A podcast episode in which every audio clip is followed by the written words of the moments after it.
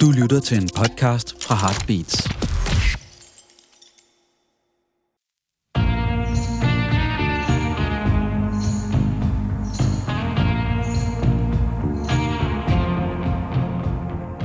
så er det sørme blevet tid til endnu en omgang rockhistorie.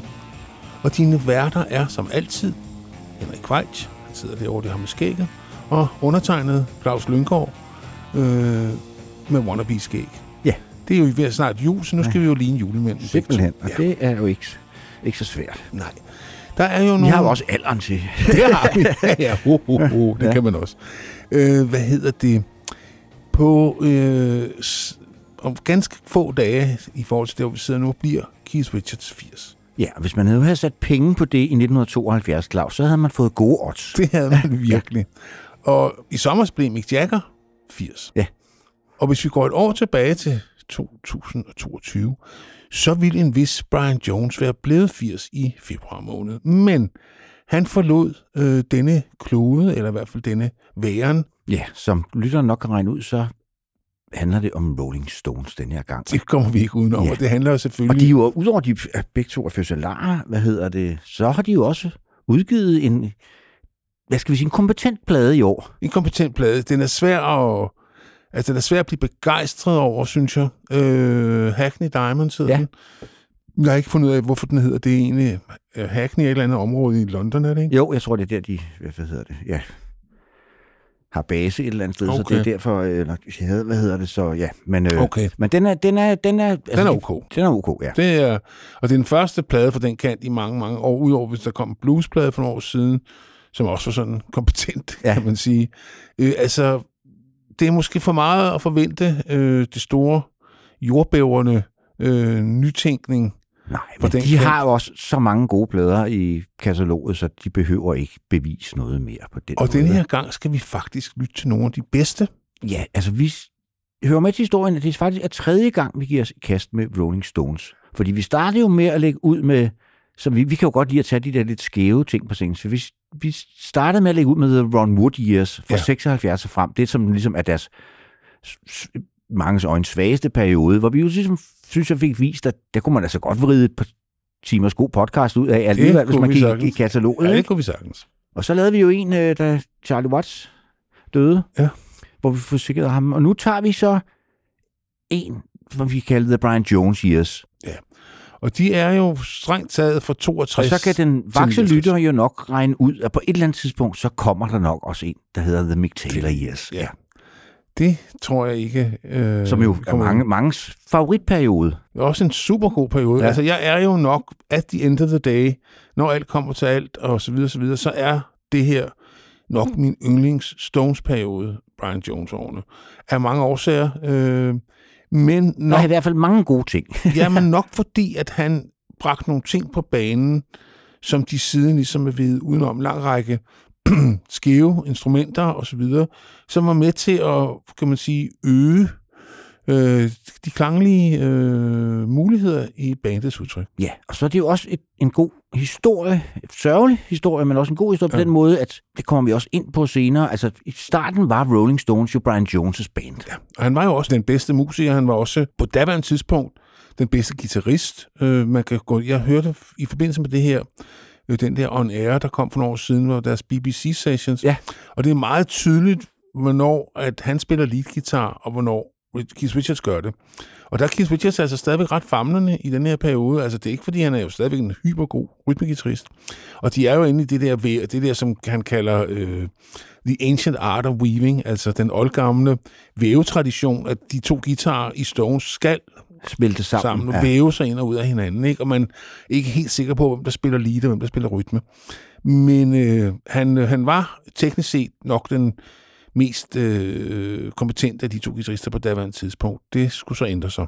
Ja, og der sker jo så også det, at de starter jo som et coverband, og senere begynder de at skrive sange, og det er så en, en kompetence, som Brian Jones ikke har. Og så ryger han ligesom ud på et sidespor. Ikke? Ja. Men lad os starte med begyndelsen. ja, og hvornår er begyndelsen egentlig? Det kan man jo så, øh, ja, vente frem til. Nogle vil mene, at fundamentet for Rolling Stones bliver lagt den 17. oktober 1961 på Dartford-stationen i London, hvor øh, Keith Richards sidder og venter på et tog, og så kommer der en fyr gående forbi, som han har gået i skole med for mange år siden, men, men han har så flyttet denne Mick Jagger på et tidspunkt, så de har ikke set hinanden nogle år. Han har to plader under armen, en Chuck Berry-plade og en Morty Waters-plade. Og det har altså ikke været hverdagskost i 1961, Claus. Nej, altså Jagger, han var jo en praktisk gris, og han fandt jo ud af, at de plader, man ikke kunne få i England, det kunne man skrive efter i USA. Det har nok været helt hensides Keiths formål og så videre.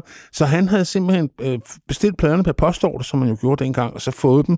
Så ikke nok med, at, øh, at øh, hvad hedder det, han havde dem. Det har været Altså, det har virkelig været hot shit. Det har været trofæer. Ja, det har det. Hvad hedder det? De siger også derfor, han har gået rundt med dem under armen, Ja, så man kan se, hvad det var. Øh, hvad hedder det?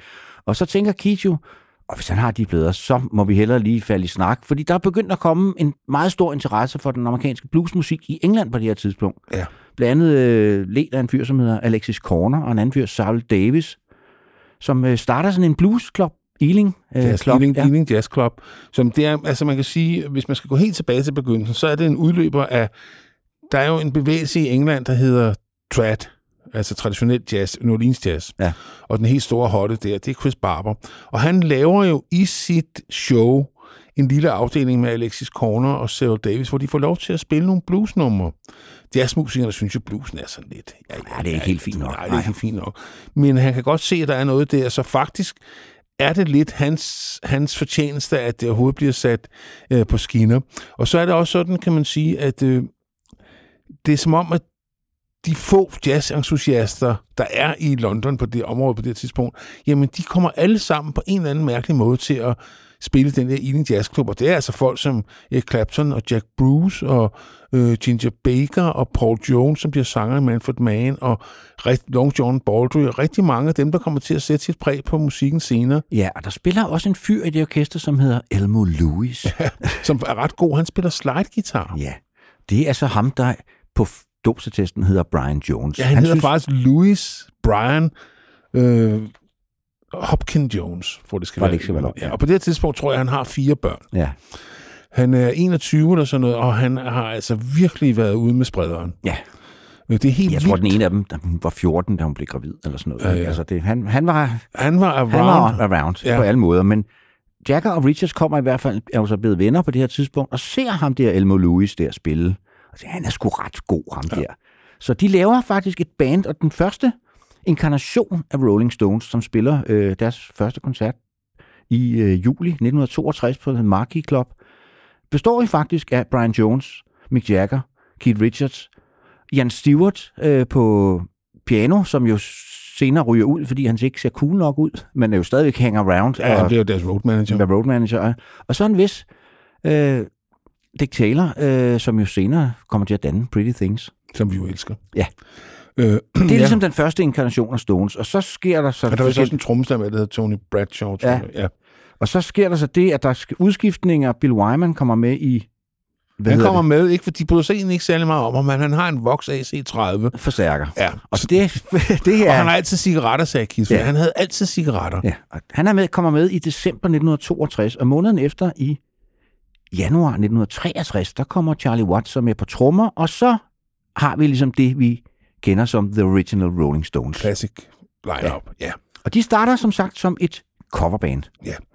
Og de får, det, der er ikke den der lange Beatles lidelseshistorie, hvor de spiller øh, flere år i Hamburg, otte timer i træk. De turnerer i England en gang, og så får de en pladekontrakt. Ja, og det, det sker jo også på grund af, at der i maj 1963 kommer en vigtig figur ind i, hvad hedder det, sagaen her, Andrew Luke Oldham, som bliver der manager. Han er kun 19 år på det her tidspunkt, ja. så det er faktisk hans forældre, der må skrive under på de der kontrakter, han laver, Ja. fordi han er ikke myndig endnu. Nej. Men han, øh, han har flere for det der med at iscenesætte et band. Det har han. Og de får et, øh, de får et øh, øh, kontrakt med Decca, som jo har... Sagt Sagt nej, nej til Beatles. så de tør ikke rigtig sige nej til nogen mere. Øh, og slet ikke, fordi George Harrison jo faktisk anbefaler Decca at skrive kontrakt med de der unge ja. bluesgutter der. Og det er også, kan man sige, øh, et, får en ret efter tidens øh, øh, øh, normer, en ret fordelagtig pladekontrakt, blandt andet får de kunstnerisk frihed. Ja. Øh, Og de får retten til deres masterbånd, ja. som de jo så på en eller anden måde, det ved jeg så ikke, hvordan det hænger sammen, må miste igen på et tidspunkt, Ja, ja, ja, ja. fordi det er jo Alan Klein kom, sidder jo på de der gamle Ja, stole. det gør han fået- stadigvæk. Ja, du skriver bare under her, Ja. du skriver bare under Ja. der. Nej, det er bare en standardkontrakt. Ja, ja, han, han, han løber med det hele, det gør han virkelig. Det er en bitter historie om øh, ungdomligt overmod. Men øh, de flytter sammen, de tre gutter, øh, Brian Jones og Keith Richards og Mick Jagger, i en, i en slumlejlighed i Edith Grove, øh, Grove i Chelsea, hvor de bor sammen et helt år og driver hinanden til vanvid. Det er blandt andet der, at de opfinder øh, den der, øh, øh, hvad hedder den, Nanker, Ja. Nanker. De har udgivet deres første kompositioner under pseudonymet Nanker Felch. Og Nanker, det er sådan en eller anden, Ansigtsgrimasse. ja. Ja. som Brian Jones laver. Øh, og det skulle så være sådan en rigtig ungkale hybel, du ved. Det blev aldrig gjort rent, det blev aldrig vasket op. Øh, under det beskidte undertøj lå og flød, og de spillede guitar. Sådan nogle steder har vi jo aldrig boet. Nej, heldigvis. Vi har altid boet under virkelig ordnede forhold. Det skal guderne vide, og lagt vores tøj sammen, og strøget vores skjorter, Henrik. Ikke? Ja, jo, og sokkerne var altid parret og sådan Ja, noget. Ikke? det er 100 procent. Der Ja. var aldrig noget der. De debuterer i hvert fald med en single i juni 1963. Og det er jo, som vi var inde på før, de var et coverband til at starte med. Og det er en Chuck Berry-komposition fra 1961, så den har jo været forholdsvis ny på det her har- tidspunkt. Jamen, det har det. Altså, de der sange, som jeg dengang troede var sådan noget, de havde hentet op fra Jonedybet, de var dukfriske amerikanske importplader. Ja. Og det var en plade, de aldrig rigtig kunne... De brød sig ikke om den selv. De nægtede at spille den live, og de nægtede det hele taget at gøre noget for den. Come On ja. øh, hedder nummeret selvfølgelig. Ja. Og det hører også lige med til historien, at de jo også, hvad hedder det, finder, hvad hedder det, det Regent Sound Studio, som åbenbart er ret billig, så de får faktisk mulighed for at, at improvisere, eller du ved, ø- øve sig ret meget i pladestudiet, hvor man Ja. jo normalt var det jo hurtigt ind og ud, for det var Ja. skide dyre, sådan nogle pladestudier, men de, de fik sådan nogle off-tider, Men så, var- så de, de kunne bruge lang tid i studiet. Men det var også en af de ting, der var i den kontrakt med Decca. Altså Beatles havde jo skrevet under på, at de skulle bruge Abbey Road. Ja. Stones kunne bruge hvilket som helst studie, de ville. Det gav dem jo en helt anden form for frihed, end Beatles havde, fordi Beatles skulle med, for, altså med vold og magt indspille i Abbey Road, medmindre der var et eller andet. Der var nogle få singler, de indspillede vist nogle singler i Paris eller et eller andet, fordi at nu skulle der bare noget på gaden, ikke? Jo. Men det var så sådan en undtagelse, der bekræftede reglen. Så de var meget mere frit stillet med hensyn til, hvad de ville. Og øh, ja, altså den eneste grund til, at den kom en lille smule på hitlisten, det var, at Andrew Luke Oldham, som var en rigtig øh, hostler, han fik øh, alle øh, fanklubbens medlemmer til at købe singlen de steder, hvor han vidste, de opgav salgstallene til dem, der lavede salgslisterne. Ja, så den nåede faktisk nummer 21 i, hvad hedder det, i England. Og øh, ja, vi koncentrerer os jo lidt om Brian Jones i den her... Øh, det er ikke bare Brian Jones, men også som hans bidrag til, Ja. til bandet. Det er det, der ligesom har valgt, gjort, hvorfor det er jo svært at vælge. Ja. Altså, fordi der er så mange gode sange i den her periode. Ikke? Men Øh. øh, på Come On hører man ham både på mundharpe og på, som kor. Ja. Han har jo rigtig mange roller i det her band. Det er jo altid ham, der spiller det, der lige mangler. Og det, han var en fremragende mundharpe-spiller, det kan man høre her. Og hvis man vil høre en anden version af den, så er der, kom der en plade, der hedder On Air, år siden med deres BBC-sessions, hvor han får en endnu længere solo, Ja. øh, og hvor øh, Keith spiller en ret kedelig guitar-solo, Ja. faktisk. Men lad os høre den, fordi det er debutsinglen, og det er som sagt, den glider ret hurtigt ud af kataloget. Det er ikke ja. en, de har spillet særlig mange Aldrig, gange de har live. aldrig spillet den live.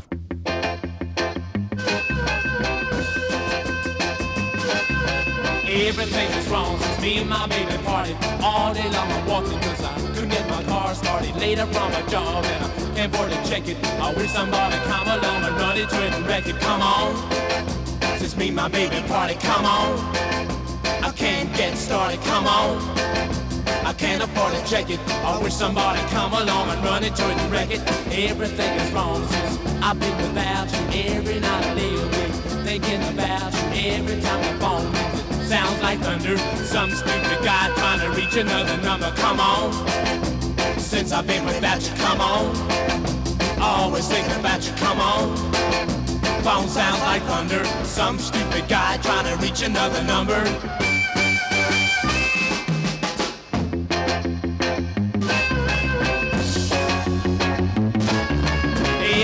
Is wrong since I last saw you, baby. I really wanna see you and don't mean maybe I'm doing everything trying to make you see that I belong to you, honey. You belong to me. Uh, Come on, I wanna see you, baby. Come on.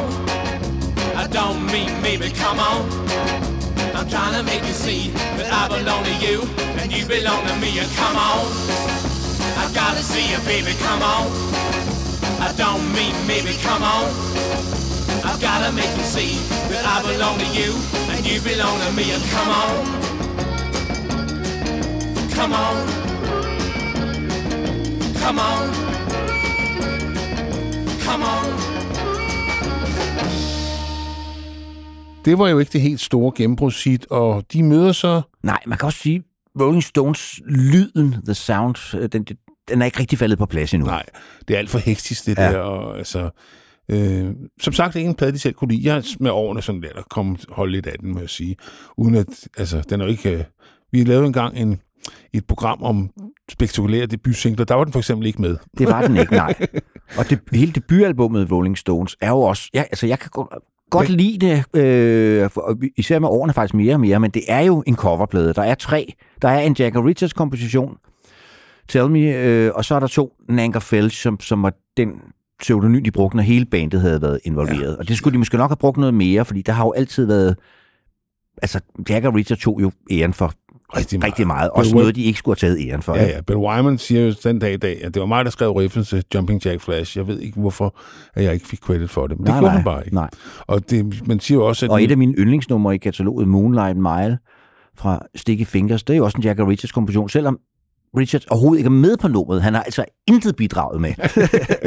Nej, men der var de jo meget fair, fordi at Ruby Tuesday er jo en ren Keith Richards. ja, de- to sammen, men det var jo, altså, Ja, ja, ja. ja. Mick Taylor mener jo, han skulle have haft. Nå, det er en anden diskussion, vi Helt kan tage sikkert. det Ja, år. ja, man, man siger det er melodilinjen til Painted Black, den har Brian Jones skrevet. Ja. Ja. Der er så meget der. De var ret grove, de to drenge der. De satte sig hårdt på flæsket. Men de var ikke begyndt at skrive sange nu. Så møder de så John og Paul en aften i byen. Og øh, så siger de, ah, vi ved ikke, hvad vi skal. Vi skal have en ny single på vej, og vi har ikke et nummer. Så siger John og Paul, vi har et halvt nummer her. De går så ind i et, et eller andet lokale, og så gør de lige sangen færdig. Og Keith og Mick er sådan helt, Nå, det, gud, er det så nemt at skrive en sang? Og det er I Wanna Be Your Man, som Beatles også indspiller med en Ringo-vokal. Ikke et stort Lennon McCartney-nummer, det kan vi vist godt blive enige om. Nej, det var nok også derfor, de færede det væk. Ja, det må man sige. Øh, og det bliver deres anden single, og den er sådan so-so, vil jeg sige. Både ja. med Beatles og Stones. Men deres tredje single, der begynder der at komme form på tingene. De tager en Buddy Holly-sang, Ja. ja. og så giver den de, den en, Not Bo, Fade Away. ja, en Bo Diddley treatment. Det gør de, og det ser Keith Richards øh, 12, det er en 12-strengs akustisk guitar, øh, Ja. ja. der skaber lyden her. Øh, og det her Stones-lyden begynder Og tage er fat. Og det er faktisk, nu holder vi jo også meget af Buddy Holly. Jeg synes faktisk, Stones gør det bedre end Buddy selv. Altså, det er i hvert fald, en, øh, det er i hvert fald den version, jeg kender bedst. Ja. Øh, fordi at den er jeg voksede op. Jeg samlede på Stones singler. Jeg var jo Brian Jones-fanatiker. Jeg havde ham hængende over min seng. Og så sagde jeg til min mor, synes du ikke, han er pæn? Og så kiggede hun. Prøv lige at se de poser under øjnene. Og så tænkte jeg bare, bare jeg havde sådan nogle poser under øjnene. ja. Men hun kunne godt se, at, han, at der Ja. var noget skyrlevnet ind over det. Og det, Ja. ja. havde, det var måske det, jeg godt ja, kunne det arbejdede vi så på senere. ja. vi kom efter det, Henrik. Ja. Men uh, Not Fade Away fra februar 64, og igen er det Brian Jones, der tager sig af mundharpen. ja, og den blev faktisk et hit i England. Den nåede helt op på tredjepladsen. Ja, Og, og i USA var de også begyndt at røre for sig. Den bliver nummer 48. Det er jo ikke sådan prangende, men... Øh, Nej, nej, men han var meget hurtig med at få dem over, over vandet, øh, den gode... Øh, Ja. ja de var jo et af hovednavnene sammen med Beatles i det, man kaldte kalder The British Invasion. Ja, Men altså et andet band, som var meget stort, Henrik, det var Herman's Hermits. ja. Det var tiden ligesom glemt. ja. og det er måske ikke så mærkeligt. Nej. Men der er jo ligesom den omvendte ting med The British Invasion, at det er jo faktisk englænderne, der kommer tilbage til USA Ja. og lærer amerikanerne at høre blues og soulmusik. Altså, det, det helt er lidt sikkert, ja, ja. spøjst, men øh, sådan er det. Ja. Men øh, lad os høre Not Fade Away, som sagt fra februar 1964.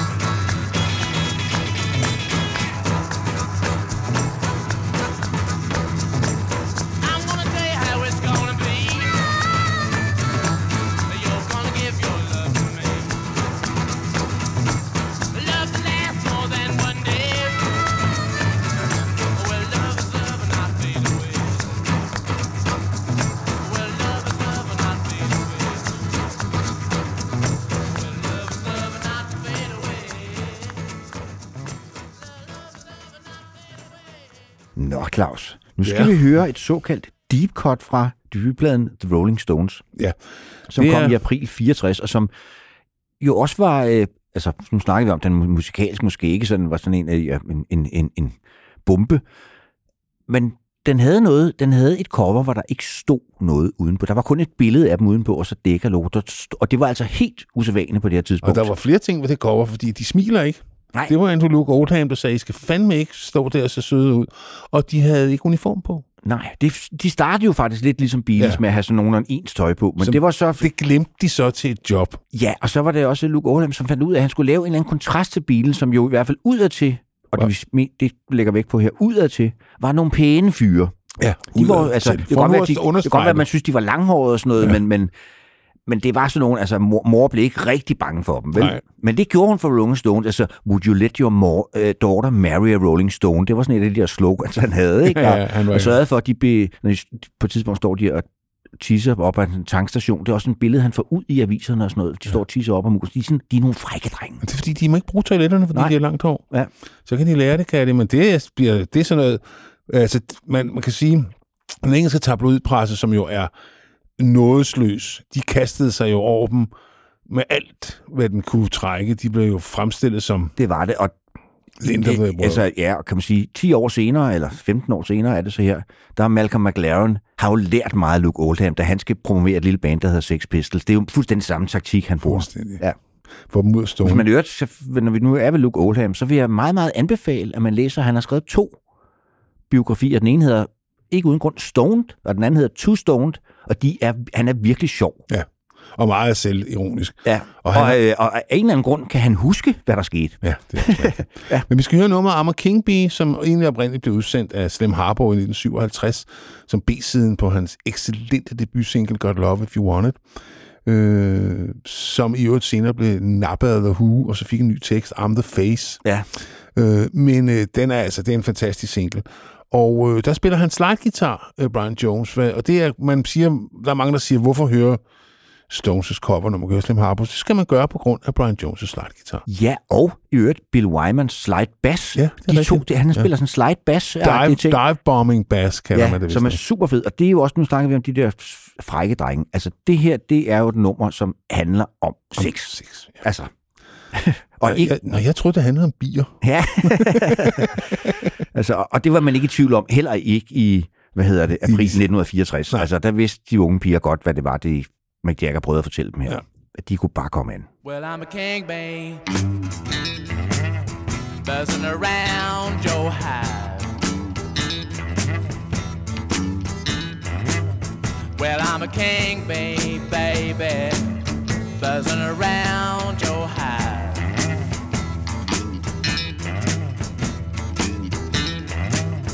Yeah, I can make honey, baby. Let me come inside. Well, I'm a king, babe. Want you to be my queen. Well, I'm a king, babe, baby. Want you to be my queen. Together we can make honey the world has never seen. Well, buzz a while.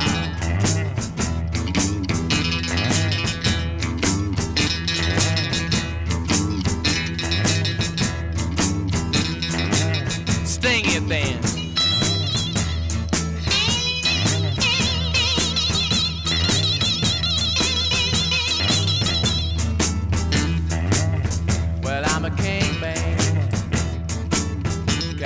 All night long. Well, I'm a king, babe, baby. Can buzz all night long. Yeah, I can buzz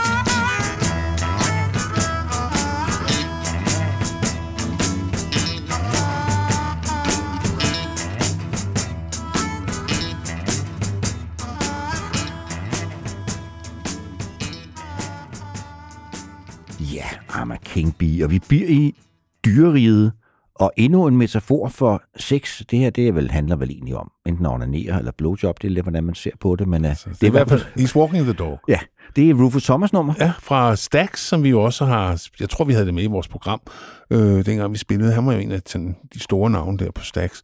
Og det er en super fed øh, original, og det er jo altså dumt at have kommet samme år, som står... Altså, det er en spritny sang. Ja, den fra året, den fra 63, ikke? Ja. og så den her Stones kommer i 64. Ja, ja. Så den er Ja. i hvert fald rimelig ny. Og den var jo ikke et hit i England. Den var et stort hit i Amerika, så det har de sådan ligesom fundet ud af. Og der var Stax jo stadigvæk også sådan lidt hemmeligt i England. Ja. Øh, så det har været meget op på beat. Og så er det en sang, som er... Det er sådan en, øh, en journalistisk tekst. Senere hørte vi den jo med John Cale, der laver en live-version på Sabotage. Ja, fantastisk. Hvor, hvor han ligesom fremhæver, hvor vild en tekst det egentlig er. Altså, det er virkelig sådan en Alice in Wonderland-agtig tekst. Ja. Ja. Rufus Thomas har sikkert skrevet den på en serviet på en halv time, og den er sådan øh, hensynet til børnerim og så videre, men det er faktisk en ret vild tekst. Ja. Og så er der det, at øh, Brian Jones synger anden stemme her. Det, Det gør han ikke særlig tit. Nej. Nej, og så pifter han Ja, det er ham, der står for piften. Det er, Ja. ja. hunden skal, Ja. nu skal hunden og spiller komme. guitar. i Ja, det gør han. Øh, og det, altså, den, sang, ja, den slutter pladen. Det er sådan en herlig afslutning på en plade, som jeg holder rigtig meget af. Debutalbummet for Stones, trods alle dets mangler. Ja, og det er selvfølgelig en plade, man skal have i monoudgaven på, Selv. med rød dækkerlabel. Ellers så, Ellers så gælder det ikke, det gælder. Nej.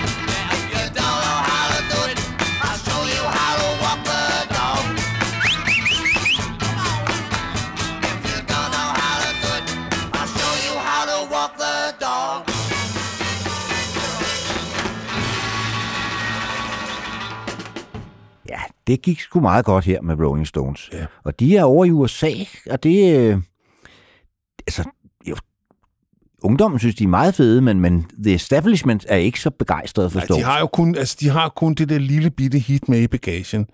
Not Fade Away. De har jo ikke rigtig ligesom etableret sig i USA endnu, og øh, amerikanerne er ikke rigtig sådan helt, hvem, hvad er, det, hvad er de fede bands, og hvad er de ufede bands, og de har også jo en ret negativ attitude. Øh, de er med i Dean Martin show, og han både gør grin med deres musik og med dem. Ja. Øh, Bill Wyman skriver i sine erindringer, at turen simpelthen var en katastrofe. Den var dårligt planlagt, og de spillede nogle håbløse steder osv., men de kom dog med i et show, der hed The T.A.I.M.I. Show, som blev filmet, og der ser Mick Jagger jo James Brown live. Ja. Og, Og det er jo det- der, han holder op med at stå stille og synge. Ja, der lærer han noget, og senere så turnerer han jo også med Tina Turner, hvor han også lærer et move eller to. Det skal jeg nok love for, ja. han, han hugger det. Ja. Øh, og de indspiller så en single, som amerikanerne faktisk ikke vil udsende, øh, der hedder Little Red Rooster, som er en gammel havl, er gammel, den er på det her tidspunkt fra 1961, Howlin' Wolf-nummer, som er skrevet af... Ja, Willie Dixon. Ja. Og øh, det er den eneste blues-single, der nogensinde nået førstepladsen på de engelske hitlister. Det er dog også noget. Det er med noget. Og der hører vi ham jo igen, både på mundharpe og på slide-guitar. Ja. Og han spiller faktisk, den der slide-guitar er faktisk øh, spillet på... Keith har købt sådan en meget berømt øh, hvid Fender-guitar på det her tidspunkt, som han flasher rigtig meget, men det er faktisk øh, Brian, der får lov at spille den her. Ja, okay. Ja. Han var meget berømt. Han havde jo den der øh, teardrop-guitar, ja. øh, en øh, Vox. Vox Teardrop, ja. Ja. Der er en, I den der Velvet Underground-bog, øh, bog, Uptight, der øh, fortæller John Cale, at øh, de på et tidspunkt skal, kommer Stones jo op til The Factory og sådan noget. Og så, altså, de skal spørge dem, så skal, vi skal gerne snakke med dem sådan noget. Så fortæller han, han har følgende samtale med, øh, med Brian Jones. Så siger han, "Is that teardrop guitar, is it any good? No. Men det ser hans- godt ud. Ja, han ser fandme godt ud. Det er deres samtale. Men lad os høre Little Red Rooster øh, fra november 64, som så ikke blev udsendt i USA, som til gengæld så udsendte Heart of Stone, den første Jagger Richards komposition, der kom ud på single, men kun i Amerika Ja. og i Danmark. Og vi hører med til historien her, vi holder os ligesom til den engelske kronologi. Ja. Det, det er jo, ligesom det var med Beatles og med flere andre pladser, så er der altså, stor forskel på pladerne i USA og England. Og og, og Ja, og de bliver også smurt tyndere ud i England. Der kommer flere LP'er ud i USA, fordi Ja. de er ikke lige så lange, som Nej. og de propper nogle singler på, som og vi putter på. EP'er. Og, Det var ja. jo noget, som britterne godt kunne lide på det tidspunkt. Øh, Og jeg tror, Stones laver tre øh, faktisk ret ja. Fede EP'er, hvor de numre ikke optræder på nogen, der er sat op. Det kommer amerikanerne så plukke til, så de lige havde et album mere, ikke? Jo. Men øh, vi skal høre, altså vi bliver i, bliver i dyreriget. Ja. Det handler endnu en gang om sex, dog ikke om dyresex, men øh, alligevel. Little ja. Red Rooster.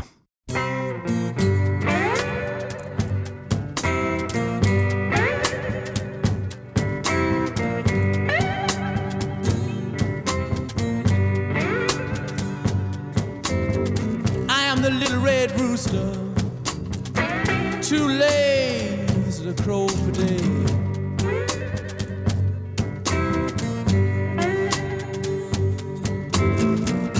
I am the little red rooster, too lazy to crow for day.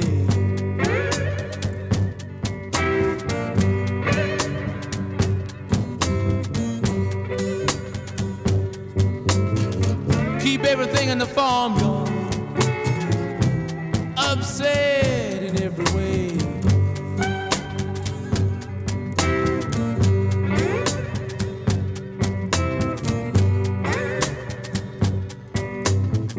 The dogs begin to bark, hounds begin to howl.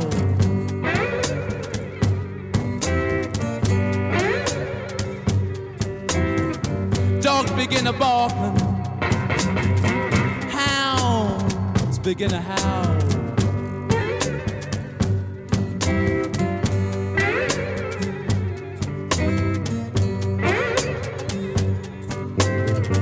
Watch out, strange camp people. Little red roosters on the prowl.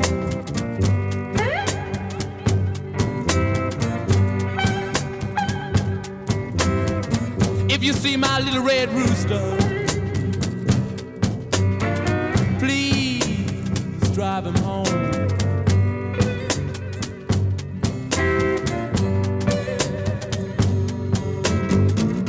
see my little red rooster?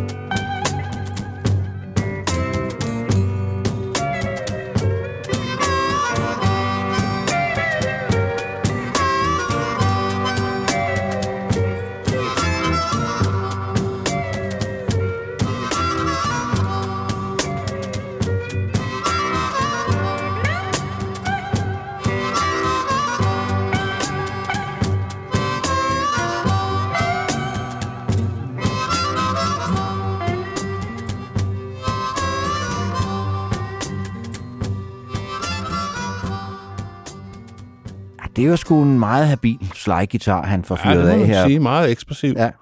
Øh, Det kunne han sgu det lort. Og der kommer så endnu et album på gaden, der har den opfindsomme titel number 2. Ja. Hvad hedder det? Som også primært er en coverplade, og sad vi lige at blive enige om her, måske nok den svageste af de tidlige Stones-plader. Ja. Det er i hvert fald en plade, som jeg meget sjældent vender tilbage til. Ja, Øh, den har ikke ligesom, den har ikke øh, etterens, øh, der er så meget, der, man kan mærke, der er et overskud på etteren, som toeren, der er det sådan mere sådan, ja, hvad kan vi nu finde på af, af coverversioner. Men øh, nu begynder de så at få, det, ifølge legenden, så låser Andrew Luke Oldham Mick og Keith inde. ja, og det er en legende. Ja. Det er, det, men altså, det er en god Det er en historie. god historie. Ja, Og og, de de får kommer først lov at komme ud, skrevet skrevet en sang, sang, fordi ja. han finder ud af, da han ligesom kigger på Beatles og deres indtægter og så videre, at man, er, man skal skulle skrive sin egen sang, hvis man for alvor vil, vil tjene penge, fordi det er i, hvad hedder det, det er i royalties, at, at økonomien for alvor er. Ja. Øh, det hører vi fik slet ikke forstand om Luke Oldham. Han jo, er jo meget ung, da han kommer ind, og har aldrig været i et pladestudie før. Alligevel er det ham, der bliver producer på, på Stones plader. Øh, og det gør så han sige, han har mange godt. gode idéer også. Ja. Han kunne bare ikke rigtig udtrykke dem, Nej. så det var meget sådan teknikeren, der skulle oversætte hans, hans vildflyvende idéer om, hvordan noget, noget skulle lyde og så videre. Men Ja. han lærte af sit godt went along, kan må man sige. Og øh, nu kommer vi så til... Øh, Ja, vi skal måske også lige nævne, at han, han har jo en anden fyr med, også som manager og som co-producer her, Eric Easton, Easton. Ja. som senere på ikke særlig elegant vis, og det var noget, som kendetegner meget Stones historie, bliver fyret. Ja. Men han er lidt ældre, øh, og derfor bliver han ligesom hævet ind, fordi han kender ligesom gamet, og, Og han kan brug skrive for under, uden at mor skal være med. Ja, øh, og det er også bare ham, der arrangerer de tidlige koncerter og så videre, øh, fordi det har han prøvet før. Så han, han havde nødt til lige at have sådan en, en mentor ind, og da han så selv ligesom kan det hele, så ryger han bare ud med badevandet, ja, Ja, den er Erik Easton. Jamen, ja. det, har været, det er en cutthroat business. Ja. Men nu kommer så deres øh, første engelske selvskrevne Øh, nummer single. et. Ja, nummer et. The Last Time, som er et vidunderligt riff. Jeg har spillet coverband i 80'erne, hvor vi spiller i 90'erne, det kan jeg ikke huske. Ja, og det er faktisk Brian Jones, der står bag det her main riff. Ja, øh, men det får han men altså ikke noget credit for. Det gør han ikke, nej. På sin øret spiller det på den der Vox Teardrop, så, Teardrop, så, ja. altså, så dårligt lyder den heller ikke. Jamen, jeg tror bare ikke, han har været interesseret i at snakke med de der New Yorker-typer der. De har sikkert... Jeg har fornemmelsen, at hvis Stones havde en dårlig udstråling, så har Velvet nok alligevel haft en tand dårligere. Det er bare et hunch, jeg har. Øh, men hvorom alting er... Øh, det er et vidunderligt riff, og øh, det blev helt fortjent nummer et i, øh, USA, i England. Det er noget kun 9. pladsen i USA, men det er nu også meget. Det er nu også noget. Og hvis man lige skal fortælle en lille anekdote om det her nummer, så er det, det kommer jeg også ind på senere, de bliver jo bustet i 1967, Jagger og Richards. Ja. Og øh, det er kollegen Pete Townsend, det bliver han meget fortørnet over, for han mener, det er som en establishment, der prøver at få dem ned med nakken. Så han indspiller, de, Who indspiller jo en Stone single, og det er The Last Time og Under, My, Thumb på ja. øh, B-siden, og det har de tænkt sig at blive ved med, indtil de bliver løsladt. Det gør de så ret hurtigt, så vi får kun den ene. Ja. Ja. Øh, Og i øvrigt er det ikke særlig gode versioner. Jeg Nej. har den derhjemme.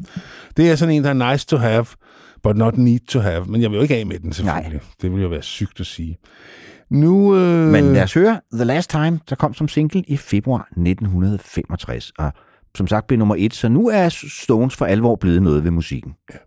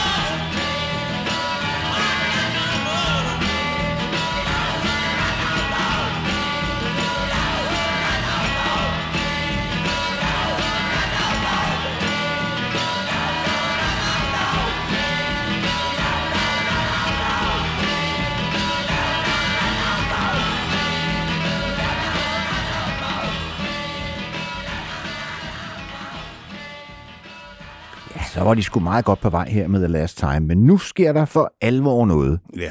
Keith Richards, han, øh, han ligger på et hotelværelse og drømmer et riff. Så han, har sådan, han elsker kassettebåndoptager. Ja, som er jo ret ny, øh, hvad hedder det, Ja. mas- maskine på det her tidspunkt, der har så et, et, et lille kassettebånd, øh, eller den lidt ved, ved, ved siden af sengen, og så vågner han op, og kan, kan, han kan godt svagt huske, han har sikkert fået en pint eller to, øh, han satte kassettebånd i øh, maskinen, og han kan se, at det er løbet ud. Og så spoler han tilbage, og det kan vi jo være glade for i dag, at han gjorde, for Ja. at finde ud af, hvad fanden der egentlig er på det her bånd. Og der er riffet til I Can Get No Satisfaction. Det har Og, han, og så han 30 selv minutter snorken. Ja, and the rest is snoring, ja. Det er rigtigt. Der er riffet der, og det han, han forestiller sig jo, det er et blæserriff. Ja, altså man, man skal jo... Den der fosgitar, der er øh, på nummeret, som man kører, er jo egentlig for at vise, hvor blæserne skal ligge. Ja. Da de så hører det, så finder de, ej, vi hører sgu ikke de der blæsere. Mm. Og det er også lidt svært, fordi den er jo faktisk indspillet, mens de er på turné. Den er jo Ja. indspillet i, hvad hedder det, RCA Studios i Hollywood, som et studie, de brugte meget, øh, fordi de turnerede meget. meget i USA. Og det, de, de var jo, det var, jo- dengang skulle man jo være effektiv. Så når man lige havde en, en fridag, så gik man i studiet. Ja, ja, og så var der en tekniker, der hed Dave Hassinger, som jo var de facto producer på de her ting, fordi han vidste jo lige præcis, hvad der skulle til, og hvad der ikke skulle til. Han var jo meget berømt. Det var også ham, der senere producerede, eller i hvert fald var tekniker for Jefferson Airplane, som efter sine skulle have været helt umulig. Ja. Når, som hun sagde, kan du ikke få det til at lyde som en appelsin, sagde Grace til ham en gang. Det kunne han så sikkert. Det kunne ja. sikkert, ja. Men øh, lad det nu hvile. Øh, det her nummer er jo på mange måder, hvordan vi indvender og drejer det, det mest emblematiske Stones-nummer overhovedet. I Can Get No Satisfaction. Ja. Og det er et nummer, de har spillet alle årene. De gode, de dårlige, de mange, mange turnéer, det er blevet til.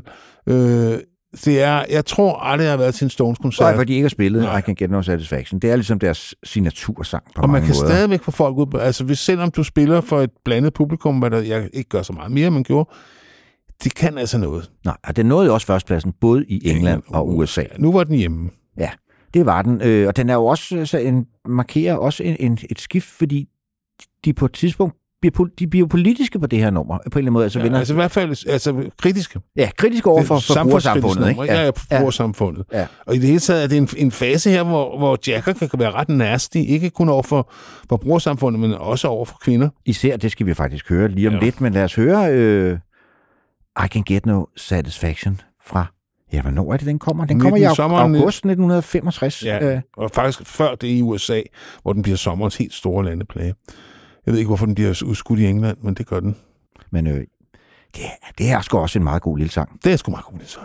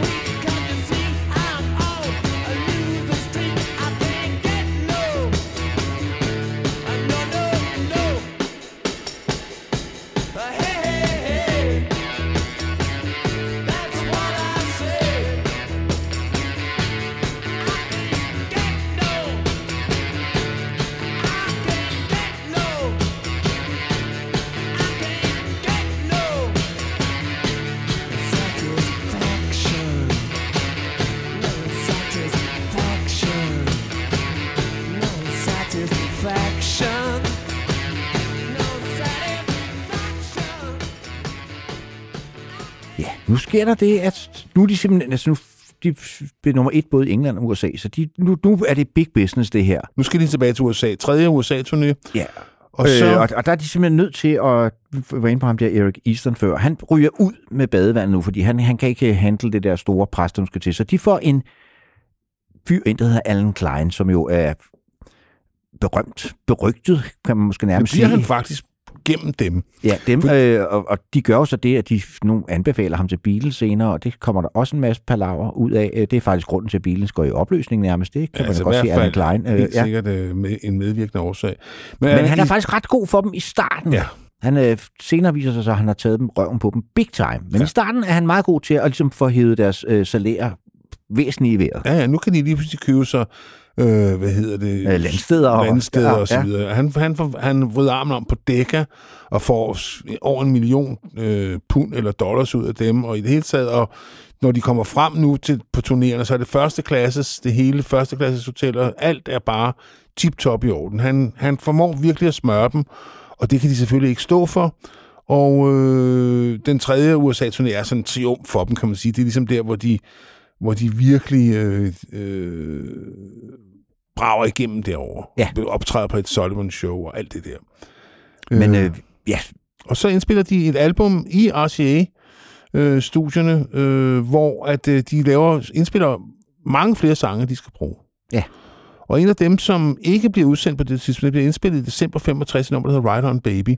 Det bliver først udsendt to år senere. Det kommer på en plade, der hedder Flowers, som en compilation, der kun kommer i Amerika med 3-4 tracks, der ikke har været ude før. En meget mærkelig, men i og for sig ret god. Flowers, den kan, jeg, jeg, jeg kan meget godt lide Ja. den. Det var faktisk en af de... Jeg tror faktisk, det var den første Stones-plade, jeg fik i sin tid, for den, den var en eller anden grund var den billig. Ja. Det kunne man jo godt lide, da man var knæks. Jamen altså, man Så der vidste heller ikke bare- rigtigt, hvor den hører hjemme i diskografien, Nej. fordi der var de der numre, som kun var der på. Øh, Der var et nummer, der jeg var helt vild med en overgang, der hed Sitting on a Fence. Og så var der så nogle hits, Ruby Tuesday, altså det var sådan lidt, hvor hører den hjemme? Ja, Odds and Sots, som en compilation med, hvad hedder det, The Who hed. Det var Ja. faktisk det, den var. Det var sådan odds and sods. Ja. øh, og det her nummer, Ride On Baby, det er en af de der sange, hvor Jagger, han, han fyrer en, en ekskæreste. Ja, Der- der... og der, der er han nasty, og det, altså, det må vi jo nok sige her. Altså, kvindehad eller misogyni, eller hvad man kalder det sådan noget, der, altså, det er der en del af hos Mick Jagger i den her Ja. periode. Han er Ja. ikke... Han er ikke, han er ikke flink, og det er måske fordi, Nej. at Og det er ikke så politisk korrekt i dag, men altså, ja, sangen er stadig gode nok, så må man... Øh, Ja. Så må man ja, tage, altså kvinderne tage, tage kan, det man med. må jo sige, der var jo, det var jo ikke nok ikke fordi, at de havde svært ved at score efter koncerterne. Øh, man kan måske godt forestille sig, at de fik sådan lidt forbrugeragtigt syn på Ja. kvinder. Øh, og, Ikke, ikke at det er nogen som sådan undskyldning, men det har Keith Richards selv brugt som undskyldning. Ja. Det blev sgu nok lidt hovski-snovski. Ja. Og øh, han synger også her, by the time you're 30, you're gonna look 65. altså, så kan kan hun lære det. det, Ja, kan ja. øh, og Ride On Baby. Men her, der folder Brian sig så første gang ud med at begynde at vise sin... Udover han spiller selvfølgelig guitar, og så spiller han også cembalo. ja. Og marimba. Marimba. Ja. Så nu begynder der komme sådan uh, lidt, lidt mere... Uh, Ja, og de Flavor giver, på, de kan giver vi så sige. sangen til en fyr, der Chris Farlow, øh, som så laver en... Mick Jagger producerer den faktisk med en ret kedelig øh, version af den, synes jeg. ja, og hvad hedder det? Ride on Baby er også sådan interessant i kataloget, fordi vi hører Jack Nietzsche på piano, Ja. og han er jo er ret meget inde over Stones i den her periode. Så altså, når de bare indspiller i Los Angeles, så er så er han der Jack som Nietzsche stort set med, ikke? som vi Ja. også kender fra historien om Phil Spector. Der var ligesom der, han var i lære, men han viste sig hurtigt selv at være en super fed producer. Jack Ja, og Nietzsche, senere og, med Neil og sessionmand. Og, Og, senere ja, bliver han Neil Youngs body body, og i det hele taget en, en værre en. Det er også ham, der gifter sig med Carrie Snodgrass, da, da Neil Young, der skal ja. Skille fra hende, så he gets around. Ja. men øh, lad os høre Ride on Baby, som sagt, et deep cut fra albumet Flowers, der kom i juni 67, men den er altså indspillet i december 1965, og vi holder os lidt til indspillingskronologien her. Det kan vi godt lide.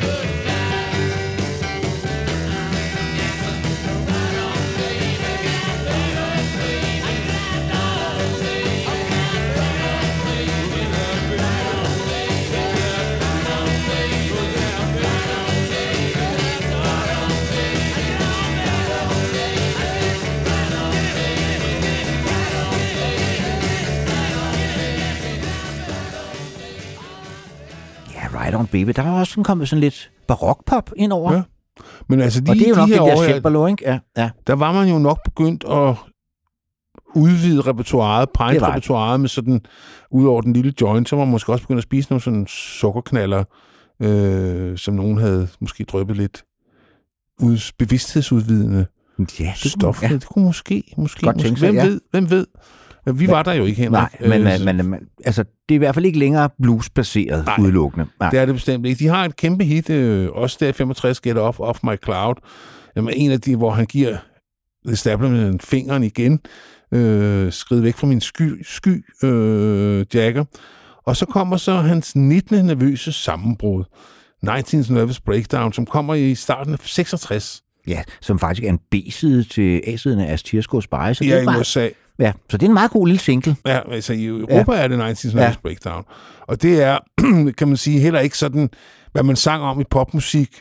Bare få år før, der var der ikke mange sange om nervøse sammenbrud. Øh, men det er så moderne igen nu, at øh, musikerne bryder sammen til højre og venstre. Så det kan være, at den får et comeback, Henrik. Ja, Okay. det kan man, det, det kan man da, Ja. kan man da håbe. Det ville da være dejligt. Hvad hedder det? Men ja, det er en, bare en super fed sang, og det er så, hvad hedder det, Brian Jones på rytmegitar her. Ja. Og, øh, Og den er man- også man- indspillet i forbindelse med øh, den, det album, som så bliver deres sådan kursus genbrugsalbum. Det er også indspillet i RCA med Dave Passenger og så videre, så videre, men kommer ikke med på albummet. Nej, og man skal også lige lægge mærke til Bill Wymans bas på det nummer ja. her. Den er, den er en stor del af nummeret. Han er lidt underkendt, synes Og jeg. i øvrigt, nu begynder forfaldshistorien så småt at, at træde ind, fordi, hvad hedder det, hvis man ser det klip, hvor de spiller 19 Nervous Breakdown på et Sullivan-show i, ja, det må så have været i sommeren 65, eller nogen, der har været, der ser Brian Jones allerede virkelig lost ud. Han Ja. står sådan lidt for sig selv i forhold til de andre, og han, han, han ser ikke ud, som om han er til stede. Nej. Altså, Det er han fysisk. heller ikke. Nej. Han skulle... Du har læst uh, Spanish Tony Sanchez Up and Down with the Rolling Stones, Yes, ikke? som jeg synes er en af de mest underholdende Rolling Stones-biografier. Ja. Ja, og øh, det, han var jo... Altså, han lader som om, han er chauffør, men han var jo pusher, ikke? Jo. Han var jo deres lo- lokale pusher. Han starter med at være ham, der skaffer Brian Jones stoffer, og så skifter han over til Keith og Anita, da Brian simpelthen går i opløsning. Ja. Øh, og hvad man hører, hvad Brian Johnson kan indtage, så er det måske ikke så mærkeligt, hvis han indimellem var en lille smule out of it, Henrik. Det kan man roligt sige. Men lad os høre 19 Nervous Breakdown.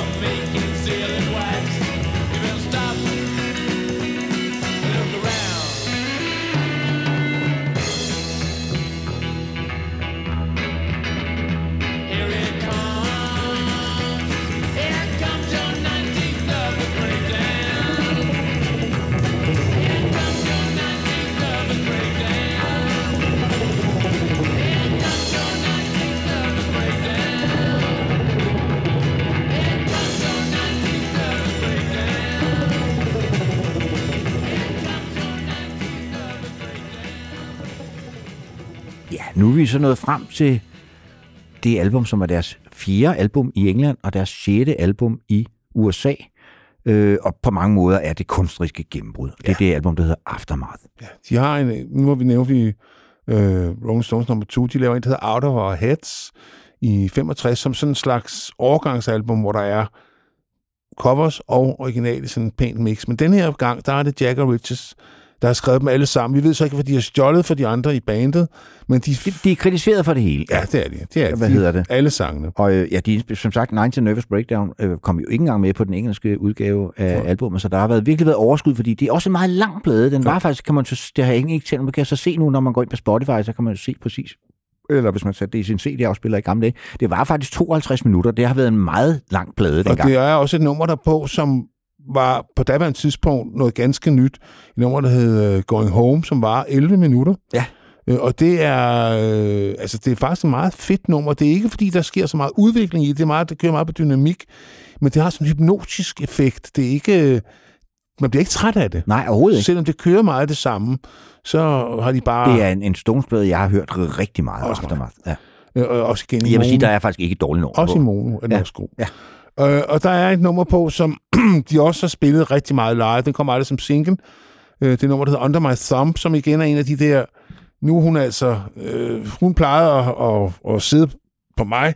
Nu er det mig, der sidder på På hende, hende, ikke? ja. og det, Hævnsang, Ja, ja, en hævnsang. Og den er han åbenbart ikke flov over, fordi den spiller de stadigvæk flittigt øh, til ja. koncerterne. Og Og det nu, er, altså nu, nu hører jeg jo en del moderne pop. Altså de der hævnsange, jeg synes, kvinderne er kommet meget godt efter det. det må man sige ja til. Så jeg ved ikke rigtigt om, altså er det ikke også noget med, at når man er forsmået, den forsmåelse, hvad enten man er mand eller kvinde, jamen så bliver man vred og hadefuld, i hvert fald i en periode. Der er nogen, der så aldrig kommer over det, det er virkelig anstrengende.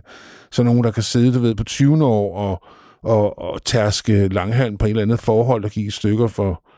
Ja. Det er ikke fedt. Nej, Men altså, man har vel lov til at have sådan en fase, man går igennem, hvor man er virkelig vred, især hvis man er blevet øh, altså afvist, eller altså, hun er gået med ens bedste ven, Ja, ja, eller hvordan det nu sker derude, ikke? Men Aftermath blev i hvert fald nummer et, både i England og USA, så der var mange, der kan relatere til det her. Ja, Og men det var også en sådan meget afvekslende plade. Nu, Ja. ja. nu nævner vi lige denne her, men der er jo rigtig mange Ja. ja. skønne sange på. og, Men, og Under My Thumb, der er det jo så marimba, han excellerer på, ja, Brian Jones. Jones, Og Hvad er marimba for noget, Claus? jamen, det er sådan en slags... Øh, man slår på den med køller. Ja. Øh, det er sådan en aflang sag, der ligesom er formet som en trapez, kan man sige. Og så... Øh, Den er sådan lidt, hvis de fleste kender nok en xylofon. Den ja. Er det er lidt det samme. Ja, xylofon er så, så vidt jeg husker, med metal, er Ja, det ikke? jo. Jo. Øh, marimba. Og så jo, jo, jo bredere de bliver, øh, det man slår på, det dybere er tonen. Ja. Og det er sådan en, øh, man tit ser, da vi var børn, så så man nede i Lilla stue, ikke? så stod der sådan en, som folk, børnene kunne gå hen og hamre Og hammerløs på, ja.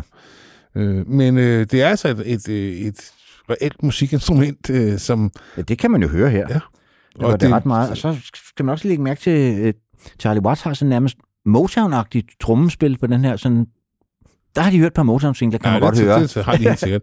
De har jo været så meget i USA på det her tidspunkt, så de har jo hørt radioen, de har hørt alle de der. På det tidspunkt var radioen ved at lytte til.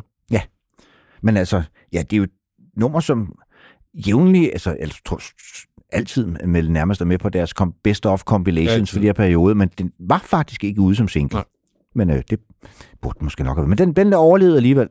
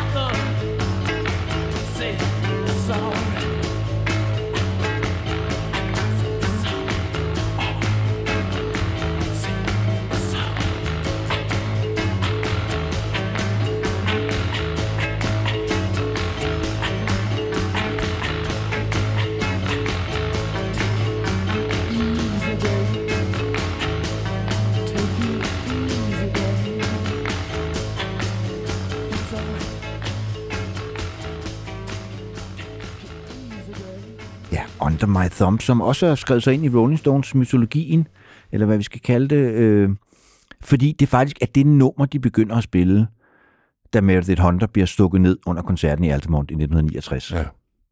Som er et mørkt kapitel i Ja. Stones sagaen. Ja. Det må man, øh, det må man, hvis ikke man kender den historie, må man google den. Øh, det er efter, øh, ligger uden for denne her øh, podcasts øh, tidsramme, kan man sige, men øh, værd at få med. Nu skal vi høre et nummer, som jeg har et helt specielt forhold til. Jeg var jo i Som USA. også er fra albumet Aftermath. Ja, jeg var i USA i 1966 med mine forældre, øh, øh, hvor vi var øh, faktisk tre måneder. Og vi sluttede af hos nogle af deres venner i Long Island, på Long Island i New York City, hvor at, øh, der vi så et Seth Sullivan show. Ja. Okay. Og der så jeg Stones spille det her nummer, vi skal høre. Jeg var lige derinde og tjekke øh, op på den. Den ligger der, derude. Øh, hvor Brian Jones, han er toptjekket, må man sige, og ser knaldgodt ud. Han har sådan et stribet jakkesæt på. Men de er helt klart mimer til den. Ja. Øh, altså, det er... Jagger er ikke Er det her strippet jakkesæt, vi må heldig på, så Brian Jones var jo meget velklædt her. meget vækklædt. Det var Stones Jamen, det hele taget. De så, de, altså, de så jo cool ud, Ja, ja, det billederne den her periode. Det ja, ja, ja. gjorde de altså. Ja. Altså, altså, Charlie Watts var jo også helt fantastisk stilfuld. Ja. Ikke? Øh, men øh, Lady Jane, øh, Som er jo et meget atypisk Stones-nummer. ja, hvor han spiller Appalachian Dulcimer, øh, og øh, det er sådan et instrument, der ligger på, der ligger på ens ben, og så spiller det man med sådan en slags øh, slide, og så har man en, en øh, hvad hedder det, sådan et, øh, Plekter. et plekter. Ja, men det sjove her er, Claus, han spiller faktisk ikke med plekter. Han spiller med en gåsefjer, du ved, sådan en, man, Nå, man ja. døbede blikke i i gamle dage. Så jeg ved ikke, hvordan han lige, om der har ligget sådan i studiet og sådan noget, men det er den, han bruger til at spille med, og det er efterhånden, det, det der, dem, der har forstand på den slags, siger, at det er Ja. derfor, den har en helt speciel lyd, Ja. den der Appalachian Doll, som er lige her. Ja. Og Lady Jane, øh, som jo lyder som sådan en sang, der foregår i, i hvad skal man sige, tilbage i Tudor-tiden, er jo faktisk, fra jeg senere fundet ud af, et slangudtryk for den kvindelige kønsorgan. Ja. Det vidste jeg ikke. Nej, men øh, Men det er det. Ja. Men det her lyder det altså som sådan en sang, som en sang var hoffet under, ja, hvad ved jeg, dronning Elisabeth den første, eller et eller andet agtigt. Øh, der er sådan et eller andet...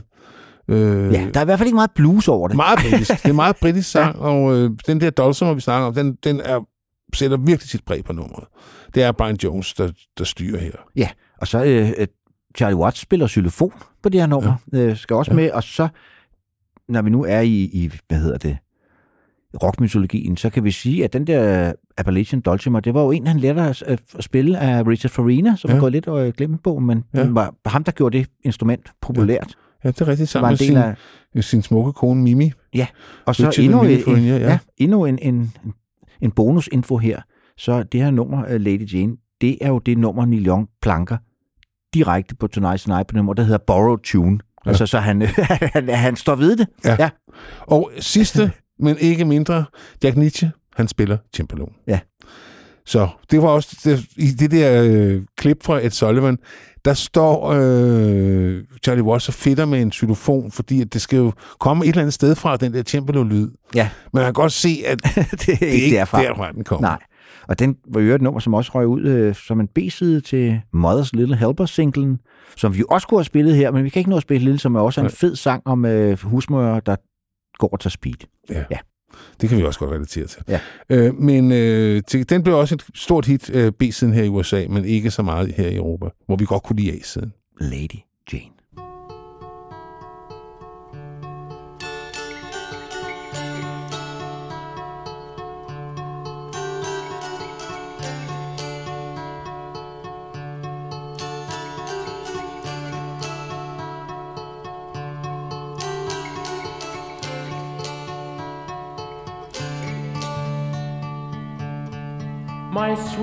Lady Jane. When I see you again, your servant am I, and will humbly remain. Just heed this plea, my love, on bended I pledge myself to Lady Jane.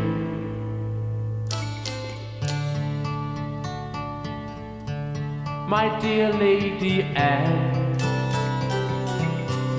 I've done what I can. I must take my leave, for promised I am.